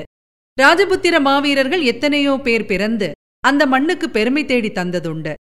ஆனால் அந்த இனத்தின் வரலாற்றில் இன்றளவும் ராணா பிரதாப் சிங்குக்கு தனி இடம் ஒதுக்கப்படுகிறது. அவரது வீரம் பற்றிய பாடல்களை இப்போதும் ராஜஸ்தான் பகுதிகளில் பெருமையுடன் பாடுகிறார்கள். அந்த வீரரின் நினைவாக பிரதாப் என்று குழந்தைகளுக்கு பெயர் வைக்கும் வழக்கம் இன்றும் அங்கு தொடர்கிறது. ராணா பிரதாப் சிங்குக்கு பிறகும் அவர் மகன் அமர் சிங்கும் தந்தையின் ஆணையை மேற்கொண்டு அக்பருக்கு எதிராக போரை தொடர்ந்தார். திறமை மிகுந்த மான்சிங் படையோடு ஆயிரத்து ஐநூற்று தொன்னூற்று ஒன்பதில் மோதிய போது நடந்த கடும் போரில் வீரமரணம் அடைந்தார் அமர் சிங். பிற்பாடு அக்பரே இந்த வீரர்கள் பற்றியெல்லாம் வியப்போடும் மரியாதையோடும் குறிப்பிட்டு பேசுவதுண்டு. தவிர சித்தூர் கோட்டையை பாதுகாத்து வீழ்ந்த தளபதிகள் ஜெய்மால், பத்தா சிங் இருவருடைய நினைவாக யானை மீது அவர்கள் அமர்ந்திருப்பது போல சிலைகள் செய்து ஆக்ராவில் நிறுவினார் அக்பர் பாதுஷா. அதுதான் அக்பர். வெற்றி நகரம் திடீரென்று பரபரப்படைந்தது. ஆக்ராவிலிருந்து முப்பத்தைந்து கிலோமீட்டர் தொலைவில் உள்ள அமைதியான சிக்ரி கிராமம். ஆயிரக்கணக்கான சிற்பிகளும் கட்டட வேலையாட்களும் அங்கே வந்து குவிந்தனர். நூற்றுக்கணக்கில் கட்டடக் கலைஞர்கள் வந்து சேர்ந்தனர். அக்பரின் நேரடியான மேற்பார்வையில் ஒரு வித்தியாசமான அழகுமிக்க புதிய தலைநகரம் சிக்ரியில் பிரம்மாண்டமாக உருவாகியது. இந்த புதிய தலைநகரத்துக்கான வேலைகள் மளமளவென்று தொடங்கிய இரண்டாண்டுகளில் குஜராத்தில் குழப்ப நிலை வெடிக்கவே அக்பர் ஒரு படையுடன் வெகு வேகமாக குஜராத் எல்லைக்குள் புகுந்து அதை முடிவாக முகலாய ஆட்சிக்கு உட்படுத்திவிட்டு திரும்பினார். குஜராத் வெற்றியை கொண்டாடும் வகையில் புதிய தலைநகருக்கு ஃபதேபூர், அதாவது வெற்றி நகரம் என்று பெயரிட்டார் பாதுஷா. வளம் பொருந்திய குஜராத் மாநிலம் முகலாய சாம்ராஜ்யத்தின் நிதி நிலைமையை பல மடங்கு பெருக்கியது. அக்பரின் பிரதம அமைச்சரான தோடர்மால் குஜராத்தில் தங்கி நிலங்களை அளந்து பங்கிட்டு வரிகளை நிர்ணயித்ததன் மூலம் தொடர்ந்து ஆண்டுதோறும் ஐம்பது லட்சம் ரூபாய்க்கு குறையாமல் கஜானாவுக்கு வரவு. புதிய தலைநகரம் வேகமாக கட்டி முடிக்கப்படுவதற்கு குஜராத்திலிருந்து மூட்டை மூட்டையாக வந்த பணம் பெரிதும் பயன்பட்டிருக்க வேண்டும். ஆக்ராவுக்கு பத்து கிலோமீட்டர் தொலைவில் ஒரு உல்லாச நகரம் ஒன்றையும் கட்டினார் அக்பர் என்று வரலாற்று குறிப்புகள் தெரிவிக்கின்றன. அங்கே உருவான அக்பரின் மாளிகையை ஒட்டி ஒரு விளையாட்டு அரங்கம் கூட இருந்ததாகவும், அதில் குதிரை ரேஸ் போல அராபிய நாய் ரேஸ், மல்யுத்தம், போலோ போன்ற பல விளையாட்டுகளை மன்னர் நடத்தியதாக கூறப்படுகிறது. போலோ விளையாட்டில் குதிரைகளின் கழுத்துப் பகுதியில் நீண்ட மரக்கட்டையில் தீப்பந்தங்களை இணைத்து இரவு நேர போலோ போட்டியையும் அக்பர் நடத்தியதுண்டு. நாகர்சின் என்றழைக்கப்பட்ட அந்த உல்லாச நகரம் இருந்ததற்கான சுவடே இன்று இல்லை. பிற்பாடு ஜஹாங்கீர், ஷாஜஹான் கட்டிய கோட்டைகளுக்காக நாகர்சின் அரண்மனை அக்குவேறு ஆணிவேராக பிரித்தெடுக்கப்பட்டிருக்க வேண்டும். ஆனால் ஃபத்தேபூர் சிக்ரி கச்சிதமாக விட்டது விட்டபடியே இன்றளவும் காட்சி தருகிறது. இந்த தலைநகரம் உருவாகும் முன்பு இடத்தை பார்வையிட வந்த அக்பர் மகான் சலீம் சிஷ்டியின் ஆசி பெற சென்றபோது அந்த ஞானி தன் குடிலுக்கு வெளியே ஒரு பாறையில் அமர்ந்திருந்ததாகவும், அது கண்ட அக்பர் முழு அரண்மனையையும் ரெட் சாண்ட் ஸ்டோன் என்று அழைக்கப்படும் அந்த வகை பாறைகளை உபயோகித்தே கட்ட முடிவெடுத்ததாகவும் கேள்வி. ஜெய்ப்பூர், குவாலியர் அரண்மனைகளை பார்த்து கவரப்பட்ட அக்பர் அதே ஸ்டைலில் சிற்பிகளைக் கொண்டு தன் அரண்மனை பகுதியில் பல மாளிகைகளை உருவாக்கினார். அங்குள்ள ராணி ஜோத்பாய் மாளிகை, பீர்பால் இல்லம், பஞ்சமஹால் போன்றவற்றில் இந்திய கட்டடக்கலைதான் தலை தூக்கி நிற்கிறது. இங்குள்ள திவானி காஸ் மாளிகையில்தான் அக்பர் தினந்தோறும் தர்பார் நடத்துவது வழக்கம். மாளிகைக்குள் மையத்தில் உயர்ந்து நிற்கும் தூண் மீது அமைக்கப்பட்ட வட்ட வடிவமான பிளாட்பாரத்தில் பாதுஷா அமர்வார். ஒவ்வொரு மூலையிலிருந்தும் வெவ்வேறு இலாக்கா அமைச்சர்கள் பால்கனிகள் வழியே நடந்து வந்து மன்னரிடம் அன்று விவாதிக்கப்பட வேண்டிய விஷயங்கள் பற்றி தெரிவிப்பார்கள். கீழே கூடி நிற்பவர்களின் மனுக்களை பரிசீலித்து மன்னர் ஆணைகள் பிறப்பிப்பதும் உண்டு. மற்றபடி கலை, மதம், தத்துவம் சம்பந்தமான சுவையான விவாதங்களும் பட்டிமன்றங்களும் அங்கே நடைபெறும். அக்பரின் கவனமான மேற்பார்வையில் ஆயிரக்கணக்கானவர்கள் பத்து ஆண்டுகள் உழைத்து உருவாக்கிய இந்த அழகிய நகரம் முகலாய சாம்ராஜ்யத்தின் தலைநகராக இருந்தது பதினைந்தே வருஷங்களுக்குத்தான் என்பது வரலாற்று ஆச்சரியங்களில் ஒன்றாகும். திடீரென்று அக்பர் ஆக்ராவுக்கே தன் தலைநகரை மாற்றிக்கொண்டதற்கான உண்மையான காரணத்தை இன்று வரை யாராலும் சொல்ல முடியவில்லை. சில வரலாற்று ஆசிரியர்கள் தண்ணீர் பற்றாக்குறை என்று குறிப்பிடுகிறார்கள். ஆனால் இன்றளவும் சிக்ரி கிராமத்தில் ஏராளமான நீர் ஊற்றுக்களும் கிணறுகளும் உள்ளதால் மன்னர் வெளியேற வேறு ஏதோ தனிப்பட்ட காரணம் இருந்திருக்க வேண்டும் என்கின்றனர் சிலர். மகான் சலீம் சிஷ்டி காலமான சில ஆண்டுகள் கழித்து கல்லறையில் உறங்கிக் கொண்டிருந்த அந்த மகானை தொந்தரவு செய்யாமல் மெல்ல அடிமேல் அடி எடுத்து வைத்து அரண்மனையை விட்டு ஒரு நாள் விடிவதற்கு முன்பு வெளியேறினார் பாதுஷா என்று ஒரு நூலாசிரியர் சற்று கற்பனை நயத்துடன் அக்பர் ஆக்ராவுக்கு இடமாறியதை விவரிக்கிறார். ஆனால் ஃபத்தேபூர் சிக்ரி அரண்மனையில்தான் அக்பர் வாழ்க்கையில் ஒரு முக்கிய நிகழ்ச்சி நடந்தது. அபுல் ஃபசல் என்ற அறிஞரை மன்னர் சந்தித்த நிகழ்ச்சி.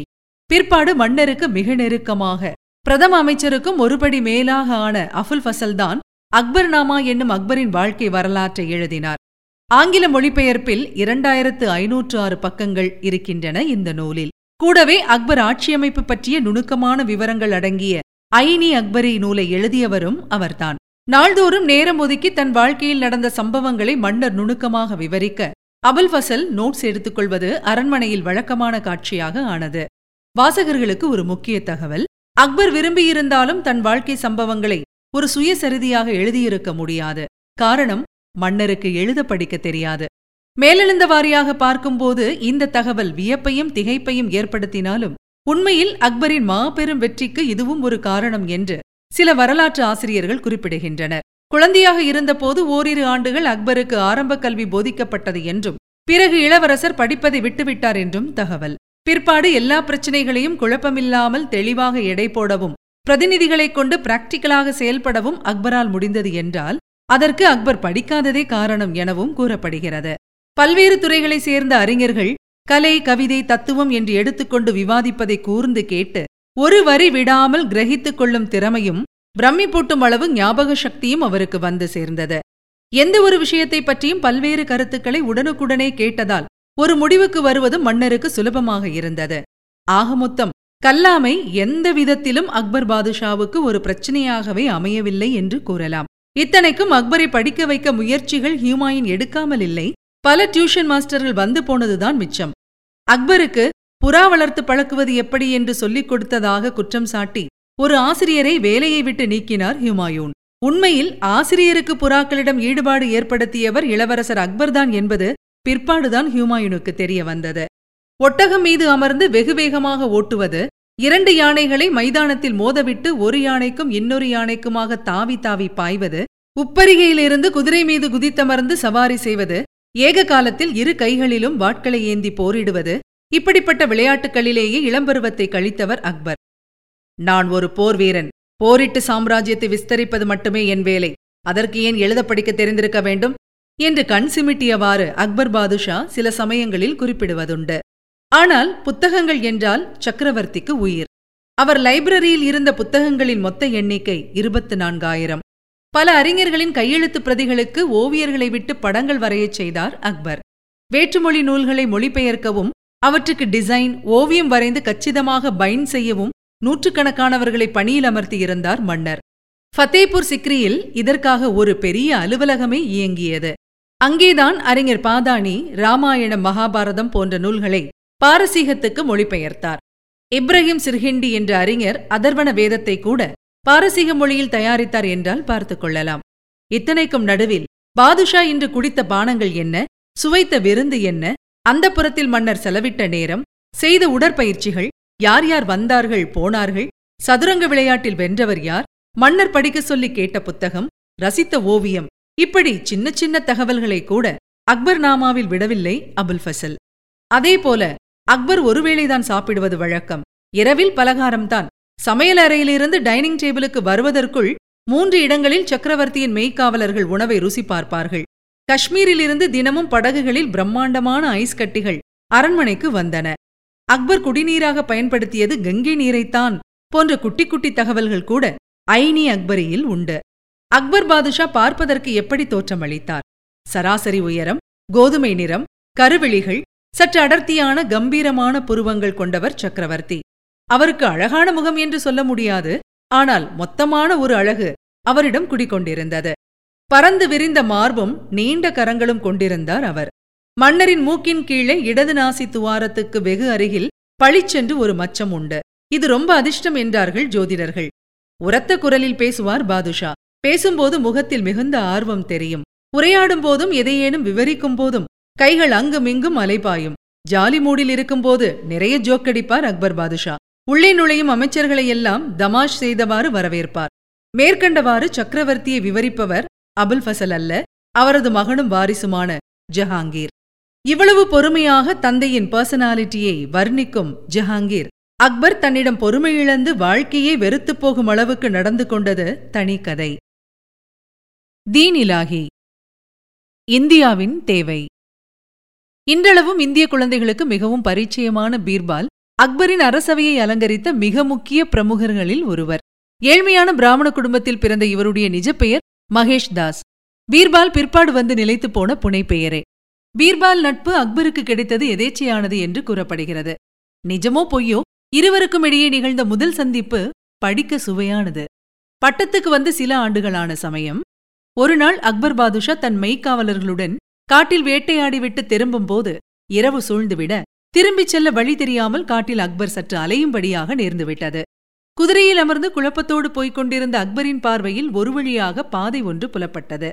அது வழியே உரக்க பாடிக்கொண்டு வந்தார் ஒடிசலான ஓர் இளைஞர். அவரை மெய்க்காவலர்கள் நிறுத்த அக்பர், உங்கள் பெயர் என்ன என்று விசாரித்தார். மகேஷ் தாஸ். தங்கள் பெயர் என்று இளைஞர் பதிலுக்கு கேட்க பாதுஷாவுடன் இருந்தவர்கள், சக்கரவர்த்தியுடன் பேசிக் கொண்டிருக்கிறாய் என்று இளைஞரின் அருகே சென்று பரபரக்க கையமர்த்திய பாதுஷா, என் பெயர் அக்பர், இந்துஸ்தானின் அரசர் நான். காட்டில் எங்களுக்கு வழி தவறிவிட்டது, ஆக்ரா போக வேண்டும். இந்த பாதை எங்கு போகிறது என்று வினவினார். மகேஷ் தாஸ், அதான் பீர்பால் ஒரு புன்னகையுடன், பாதை எங்கும் போகாது, அது இருக்கிற இடத்தில்தான் இருக்கும். சக்கரவர்த்தியாகவே இருந்தால் கூட போக வேண்டிய இடத்துக்கு நாம் தான் போயாக வேண்டும் என்றார். இந்தியாவின் முதல் கடிஜோ கடித்தவர் பீர்பாலாக இருக்குமோ என்று சந்தேகமாக இருக்கிறது. அக்பர் டென்ஷன் முழுதும் விலகி வாய்விட்டு சிரித்தார். விசிட்டிங் கார்டு அப்போது புழக்கத்தில் இல்லாததால் லட்சினை மோதிரத்தை பீர்பாலுக்கு அளித்து தன்னை ஆக்ரா வந்து பார்க்குமாறு சொல்லிவிட்டு சென்றார் சக்கரவர்த்தி. அதன்படியே பிற்பாடு ஆக்ரா சென்ற பீர்பால் கடைசி வரை அரசரின் உயிர் தோழராகவும் ஆலோசகராகவும் வாழ்ந்தார். பிரதம தளபதிகளில் ஒருவராகவும் உயர்ந்தார் என்பது குறிப்பிடத்தக்கது. அரண்மனைக்குள் வெற்றிலை பாக்கு, புகையிலை மெல்லும் பழக்கத்தை கொண்டு வந்தவர் பீர்பால் என்று சொல்லப்படுகிறது. வெற்றிலையை சுண்ணாம்பு விரலோடு மெல்ல நெருடிய வண்ணம் அவர் சொல்லும் சுவையான கதைகளையும் தமாஷாக புனையும் கவிதைகளையும் அக்பர் பாதுஷா உற்சாகத்துடன் ரசிப்பார்.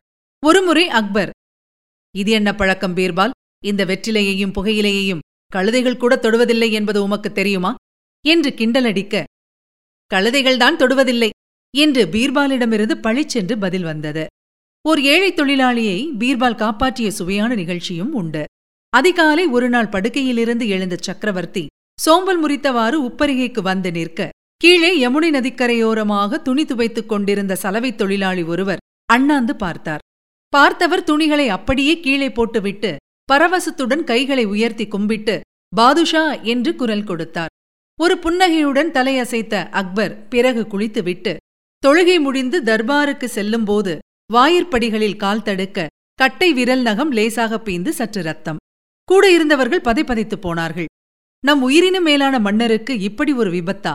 இன்று காலை பாதுஷா யார் முகத்தில் விழித்தார்களோ என்று பதறிய வண்ணம் சில பிரமுகர்கள் பாய்ந்து மண்டியிட்டு தங்கள் உடையிலிருந்து பட்டுத் துணிகளைக் கூட கிழிக்க துவங்கினார்கள். விரலுக்கு பேண்டேஜ் கட்ட சலவைத் தொழிலாளியின் முகத்தில் விழித்ததை பேச்சுவாக்கில் அக்பர் சொல்ல, அரசவை ஜால்ராக்கள் சிலர், "அந்த துரதிர்ஷ்டம் பிடித்த ஆளுக்கு குறைந்தபட்சம் ஐம்பது கசையடிகளாவது தந்தால்தான் மனமாறும்" என்று கோரசாக குரல் கொடுத்தார்கள். விரைந்து சென்ற மெய்க்காவலர்கள் சிலர் என்ன ஏது என்று புரியாமல் விழித்த அந்த ஏழையை இழுத்துக்கொண்டும் வந்துவிட்டனர். கன நேரத்தில் இவையெல்லாம் நிகழ்ந்துவிட மன்னருக்கே ஒரு நிமிடம் என்ன செய்வது என்று புரியவில்லை.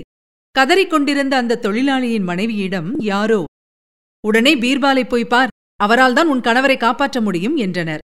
ஓடிச் சென்று பீர்பால் காலில் விழுந்து அழுதார் அந்த பெண்மணி. விஷயம் கேட்டு திகைத்துப் போன பீர்பால் அரசவைக்கு விரைந்தார். அங்கே நடுங்கி அழுதவாறு அந்த ஏழை நின்று கொண்டிருக்க அக்பர் பாதுஷாவின் அருகில் சென்று நின்ற பீர்பால் கழுக்கென்று சிரித்தார். "எதற்கு சிரிப்பு பீர்பால்?" என்று புருவம் உயர்த்தி கேட்டார் அரசர். "ஒன்றுமில்லை மன்னா, இந்த ஏழை சலவைத் தொழிலாளியின் முகத்தை அதிகாலையில் பார்த்த பாதுஷாவுக்கு கால் விரலில்தான் லேசான காயம். விடிந்தவுடன் தங்கள் முகத்தை பார்த்த அவருக்கு கிடைக்கப் போவதோ ஐம்பது கசையடிகள். யாருடைய முகம் அதிக துரதிர்ஷ்டம் பிடித்தது என்று நாளை மக்களிடையே விவாதம் கிளம்பினால்" என்று இழுத்தார் பீர்பால் மெல்லிய குரலில். குபீர் என்று சிரித்த அக்பர், "இந்த அசட்டுத்தனத்தை நிறுத்துங்கள்" என்று குரலை உயர்த்தி ஆணையிட்டதோடு நிறுத்திக் கொள்ளாமல் விடியற்காலையில் தன் முகத்தை பார்ப்பவர்கள் அதிர்ஷ்டம் செய்தவர்கள்தான் என்பதை நிரூபிக்க ஏழைக்கு தங்க நாணயங்களும் அளித்து அனுப்பினார் என்பது கதை. மகா புத்திசாலியான அக்பர் பாதுஷாவின் ஐக்கியூவையே குறைத்து மதிப்பிடும் அளவுக்கு பீர்பால் கதைகள் இருப்பதை பீர்பாலின் நகைச்சுவைக்கு இந்தியா தந்த கௌரவம் என்கிற அளவில் மட்டும் எடுத்துக்கொண்டு ரசிப்போமாக. கிபி ஆயிரத்து ஐநூற்று எண்பத்து ஆறாம் ஆண்டு வடமேற்கு எல்லையில் ஆப்கானியர்கள் அக்பரின் தலைமையை ஏற்க மறுத்து தகராறு செய்யவே பீர்பால் தலைமையில் ஒரு படை அவர்களை அடக்க கிளம்பிச் சென்றது. அங்கே மலைகளுக்கு நடுவே குறுகலான ஒரு பாதையை கடந்து கொண்டிருந்த போது மலை மீதிருந்து சுற்றிலும் சூழ்ந்து கொண்ட ஆயிரக்கணக்கான ஆப்கானிய வீரர்களிடம் வஞ்சகமாக சிக்கிக் கொண்டது முகலாயப்படை. பீர்பாலை பேசவிட்டால் அவர் நகைச்சுவைக்கு நாமும் மயங்கிப் போய்விடுவோம் என்று அஞ்சினார்களோ என்னவோ, ஒளிந்திருந்த ஆப்கானிய வீரர்கள் வீசிய ஈட்டிகளில் ஒன்று பீர்பாலின் மார்பை ஊடுருவி அவரை வீழ்த்தியது. நையாண்டி கவிதைகளின் இளவரசர் என்று முகலாய தர்பாரில் எல்லோராலும் புகழப்பட்ட இந்த மேதையின் தலையை ஒரு ஆப்கானிய வீரன் சீவி எறிந்தான். பீர்பால் கொல்லப்பட்ட தகவல் வந்து சேர்ந்தவுடன் இடிந்து போனார் அரசர். இரண்டு நாட்கள் உணவு தண்ணீர் அருந்தவில்லை. "என் அரசவை களை இழந்து விட்டதே, எப்படி இந்த இழப்பை ஈடுகட்டப் போகிறேன்?" என்று புலம்பிக் கொண்டிருந்தாராம் அக்பர். இதற்கு முன் எவர் இறந்த போதும் இந்த அளவுக்கு மன்னர் சோகத்தில் ஆழ்ந்து யாரும் பார்த்ததில்லை என்கிற ரீதியில் வரலாற்று நூலாசிரியர்கள் பாதானியும் அபுல் ஃபசலும் குறிப்பிடுகிறார்கள். ஒரு வழியாக சுதாரித்துக் கொண்ட சக்கரவர்த்தி மாவீரர் மான்சிங்கை ஓர் அதிரடிப்படையுடன் அனுப்பி ஆப்கானியர்களை புகுந்து விளையாடி தன் கோபத்தை தணித்துக் கொண்டது வேறு விஷயம். ஃபத்தேபூர் சிக்ரி அரண்மனை வளாகத்துக்குள் தன் அரண்மனைக்கு மிக அருகில் அக்பர் சக்கரவர்த்தி தன் அருமை நண்பர் பீர்பாலுக்காக கட்டித்தந்த மாளிகையை இன்றும் நாம் காணலாம். நாலாபுறமும் உப்பரிகைகளோடு கூடிய இந்த நான்கு பெட்ரூம் வீடு அக்பரை மணந்து கொண்ட பீர்பாலின் மகளுக்காக தந்தை கட்டித்தந்த வீடு என்றெல்லாம் மாறுபட்ட கருத்துக்களும் உண்டு. பீர்பாலுக்கும் ஒருபடி மேலாக மன்னருக்கு நெருக்கமாக இருந்தவர் அக்பரின் வாழ்க்கை வரலாற்றை எழுதிய அபுல் ஃபசல். இஸ்லாத்திலிருந்து உருவான சூஃபியிசம் என்கிற எதிலும் சாராத மிகுந்த சுதந்திர மனப்பான்மை கொண்ட பிரிவைச் சேர்ந்த அபுல் ஃபசல் பெரும் அறிஞர் மட்டுமல்ல, அக்பரிடம் மிகவும் துணிவாக தன் கருத்துக்களை எடுத்து சொல்லும் ஒரு விசுவாசி. கொஞ்ச காலமாகவே ஏராளமான மதங்களும் ஜாதிகளும் இந்தியாவில் வேரூன்றி இருப்பது அக்பரை சிந்தனையில் ஆழ்த்தி கொண்டிருந்தது. இந்து மதத்தில் துளசிதாஸ், கபீர், வல்லபாச்சாரியா, சைத்தன்யர் போன்றவர்களின் பக்தி இயக்கம், குருநானக் ஸ்தாபித்த சீக்கிய மதக் கோட்பாடுகள், யூத மற்றும் ஜைன மத வழிபாட்டு முறைகள் இவை எல்லாமே முகலாய அரசரின் ஆர்வத்தை தூண்டுவதாக அமைந்தன. எல்லா மதங்களைப் பற்றியும் முழுமையாக தெரிந்து கொண்டு ஒரு முடிவுக்கு வர விரும்பினார் அக்பர். அதற்காக இபாதத் கானா, அதாவது வழிபாட்டு இல்லம் ஒன்றை ஃபத்தேபூர் சிக்ரியில் அமைத்தார் அரசர். சர்வமத அறிஞர்களும் தத்துவ மேதைகளும் அங்கே அழைக்கப்பட்டனர். பாபர் ஆட்சியின் போதே ஆயிரத்து ஐநூற்று இருபத்து ஆறாம் ஆண்டிலேயே கோவாவில் காலூன்றியிருந்த போர்ச்சுகீசிய கிறிஸ்தவ பாதிரியார்களும் ஸ்பெஷலாக வரவழைக்கப்பட்டனர்.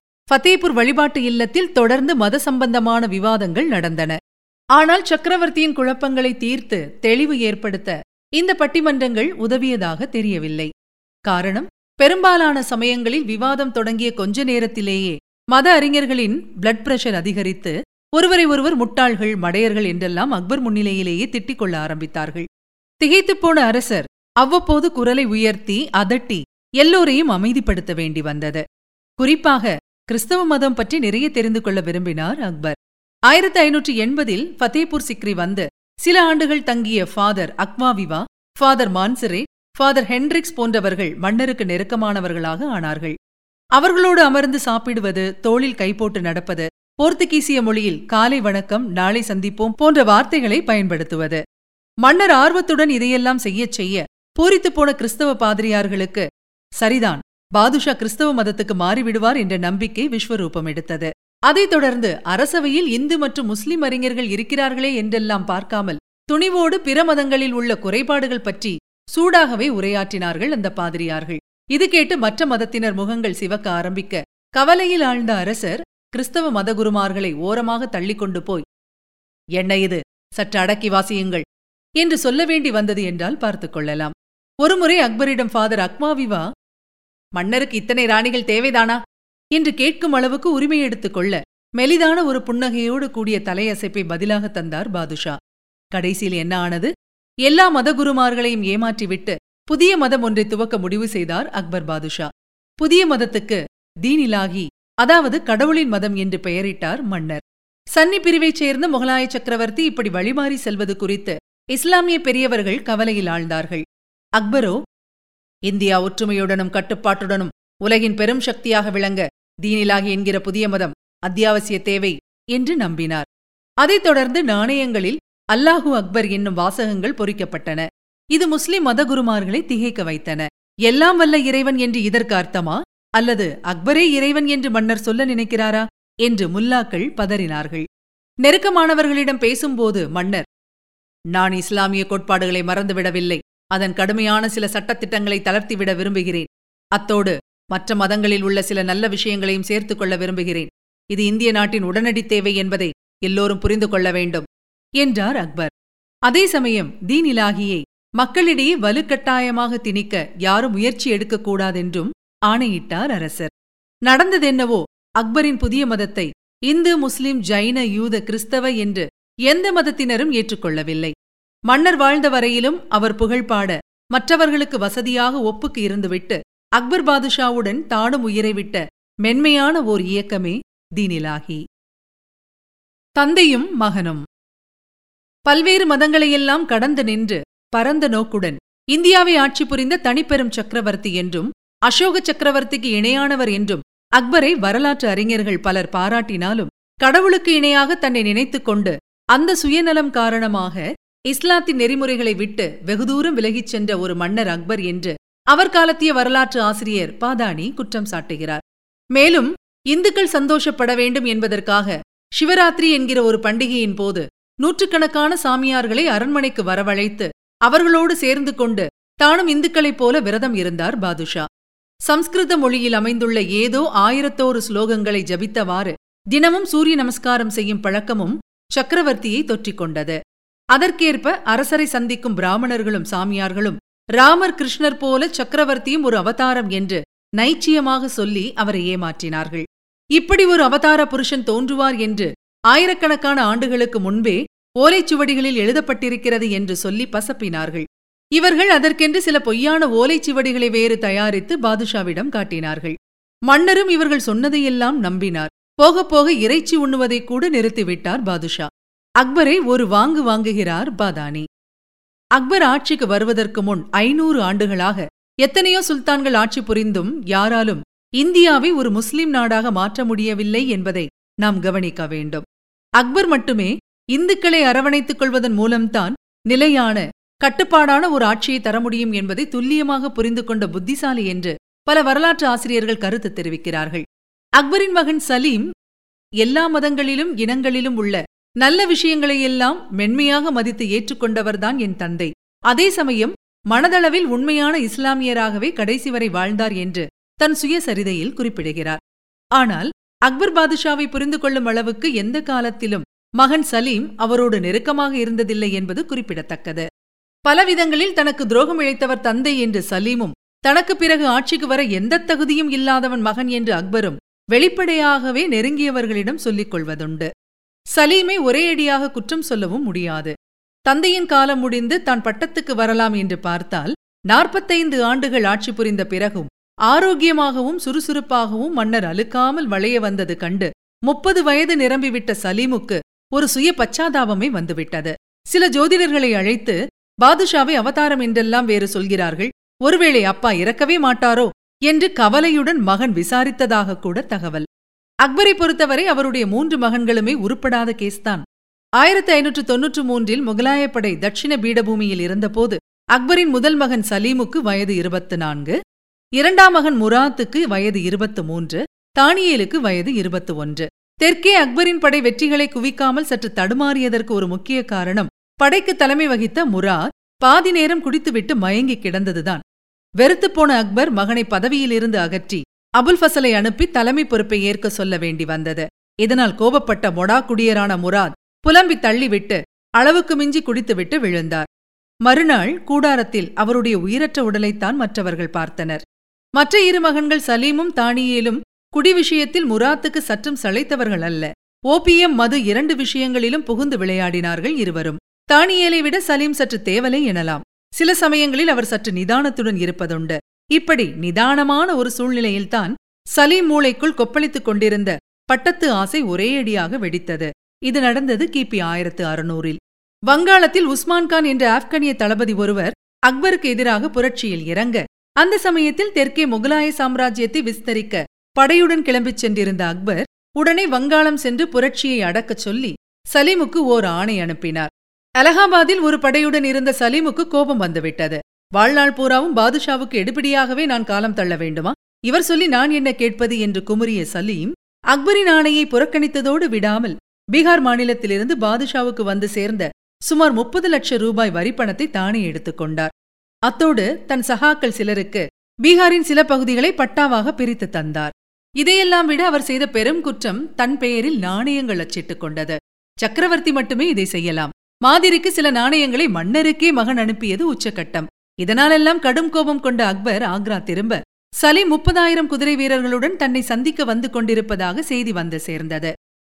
உடனடியாக அலகாபாத் திரும்பிச் செல், இல்லையேல் கடும் விளைவுகளை சந்திக்க வேண்டி வரும் என்று மகனுக்கு சொல்லி அனுப்பினார் அக்பர். சற்று கலவரப்பட்டு போன சலீம், மன்னரின் கட்டளையை ஏற்றுக்கொள்கிறேன், ஆனால் என் மீது எந்த நடவடிக்கையும் எடுக்கக்கூடாது என்று கேட்டுக்கொண்டு வாபஸ் வாங்கினார். சலீமின் ஏடாக்குடமான செயல்களைக் கண்ட அக்பர் அலுப்புடன், பிரச்சனை பண்ணும் இந்த மகனை நான் என்னதான் செய்வது என்று கேட்டு தெற்கே படைத்தளபதியாக பணியில் இருந்த அபுல் ஃபசலுக்கு ஒரு கடிதம் அனுப்பினார். மகன் என்றெல்லாம் பார்க்க வேண்டாம், இளவரசர் மீது கடும் நடவடிக்கை எடுப்பதே சரி. சக்கரவர்த்தி ஆணையிட்டால் நானே சலீமை கைது செய்து தங்கள் முன் கொண்டு வந்து நிறுத்துகிறேன் என்று அபுல் ஃபசலிடமிருந்து அக்பருக்கு பதில் வந்தது. அதைத் தொடர்ந்து அபுல் ஃபசலை பாதுஷா டெல்லிக்கு வர சொல்ல அவரும் கிளம்ப செய்தி சலீமுக்கு ஒற்றர் மூலமாக போய் சேர்ந்தது.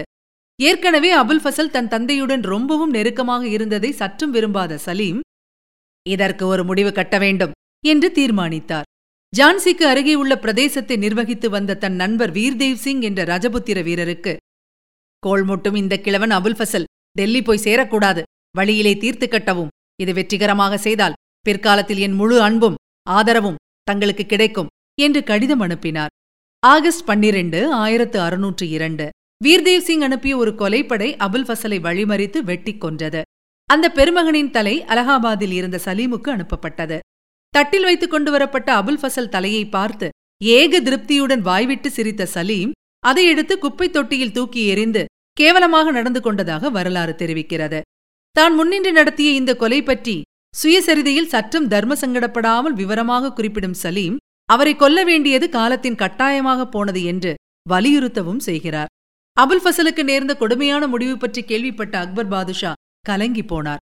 மூன்று நாட்கள் மன்னர் யாரையும் சந்திக்கவில்லை. சலீம் என்னை கொலை செய்துவிட்டு அவரை விட்டிருக்கலாமே என்று அழுது அரற்றிக் கொண்டிருந்ததாக தகவல். எட்டு மாதங்கள் கழித்து அக்பரின் வயது முதிர்ந்த அத்தை குல்பதன் பேகம் மற்றும் அரண்மனை பெண்கள் ஒரு வழியாக அக்பரையும் மகனையும் சந்திக்க வைத்து சமாதானம் செய்வித்தார்கள். சும்மா இருப்பாரா தந்தை? மன்னனாகும் தகுதி பெற வேண்டுமெனில் தளராமல் தன் கடமைகளை செவ்வனே செய்தாக வேண்டும் என்ற கொள்கையில் நம்பிக்கை கொண்டிருந்த பாதுஷா இளவரசர் சலீமுக்கு இன்னொரு பொறுப்பை தந்தார். ராணா பிரதாப் சிங் மறைந்த பிறகு அவருடைய மகன் அமர் சிங் ஒரு கொரில்லா படையுடன் அக்பரை எதிர்த்து புரட்சியில் ஈடுபட்டுக் கொண்டிருந்தார்.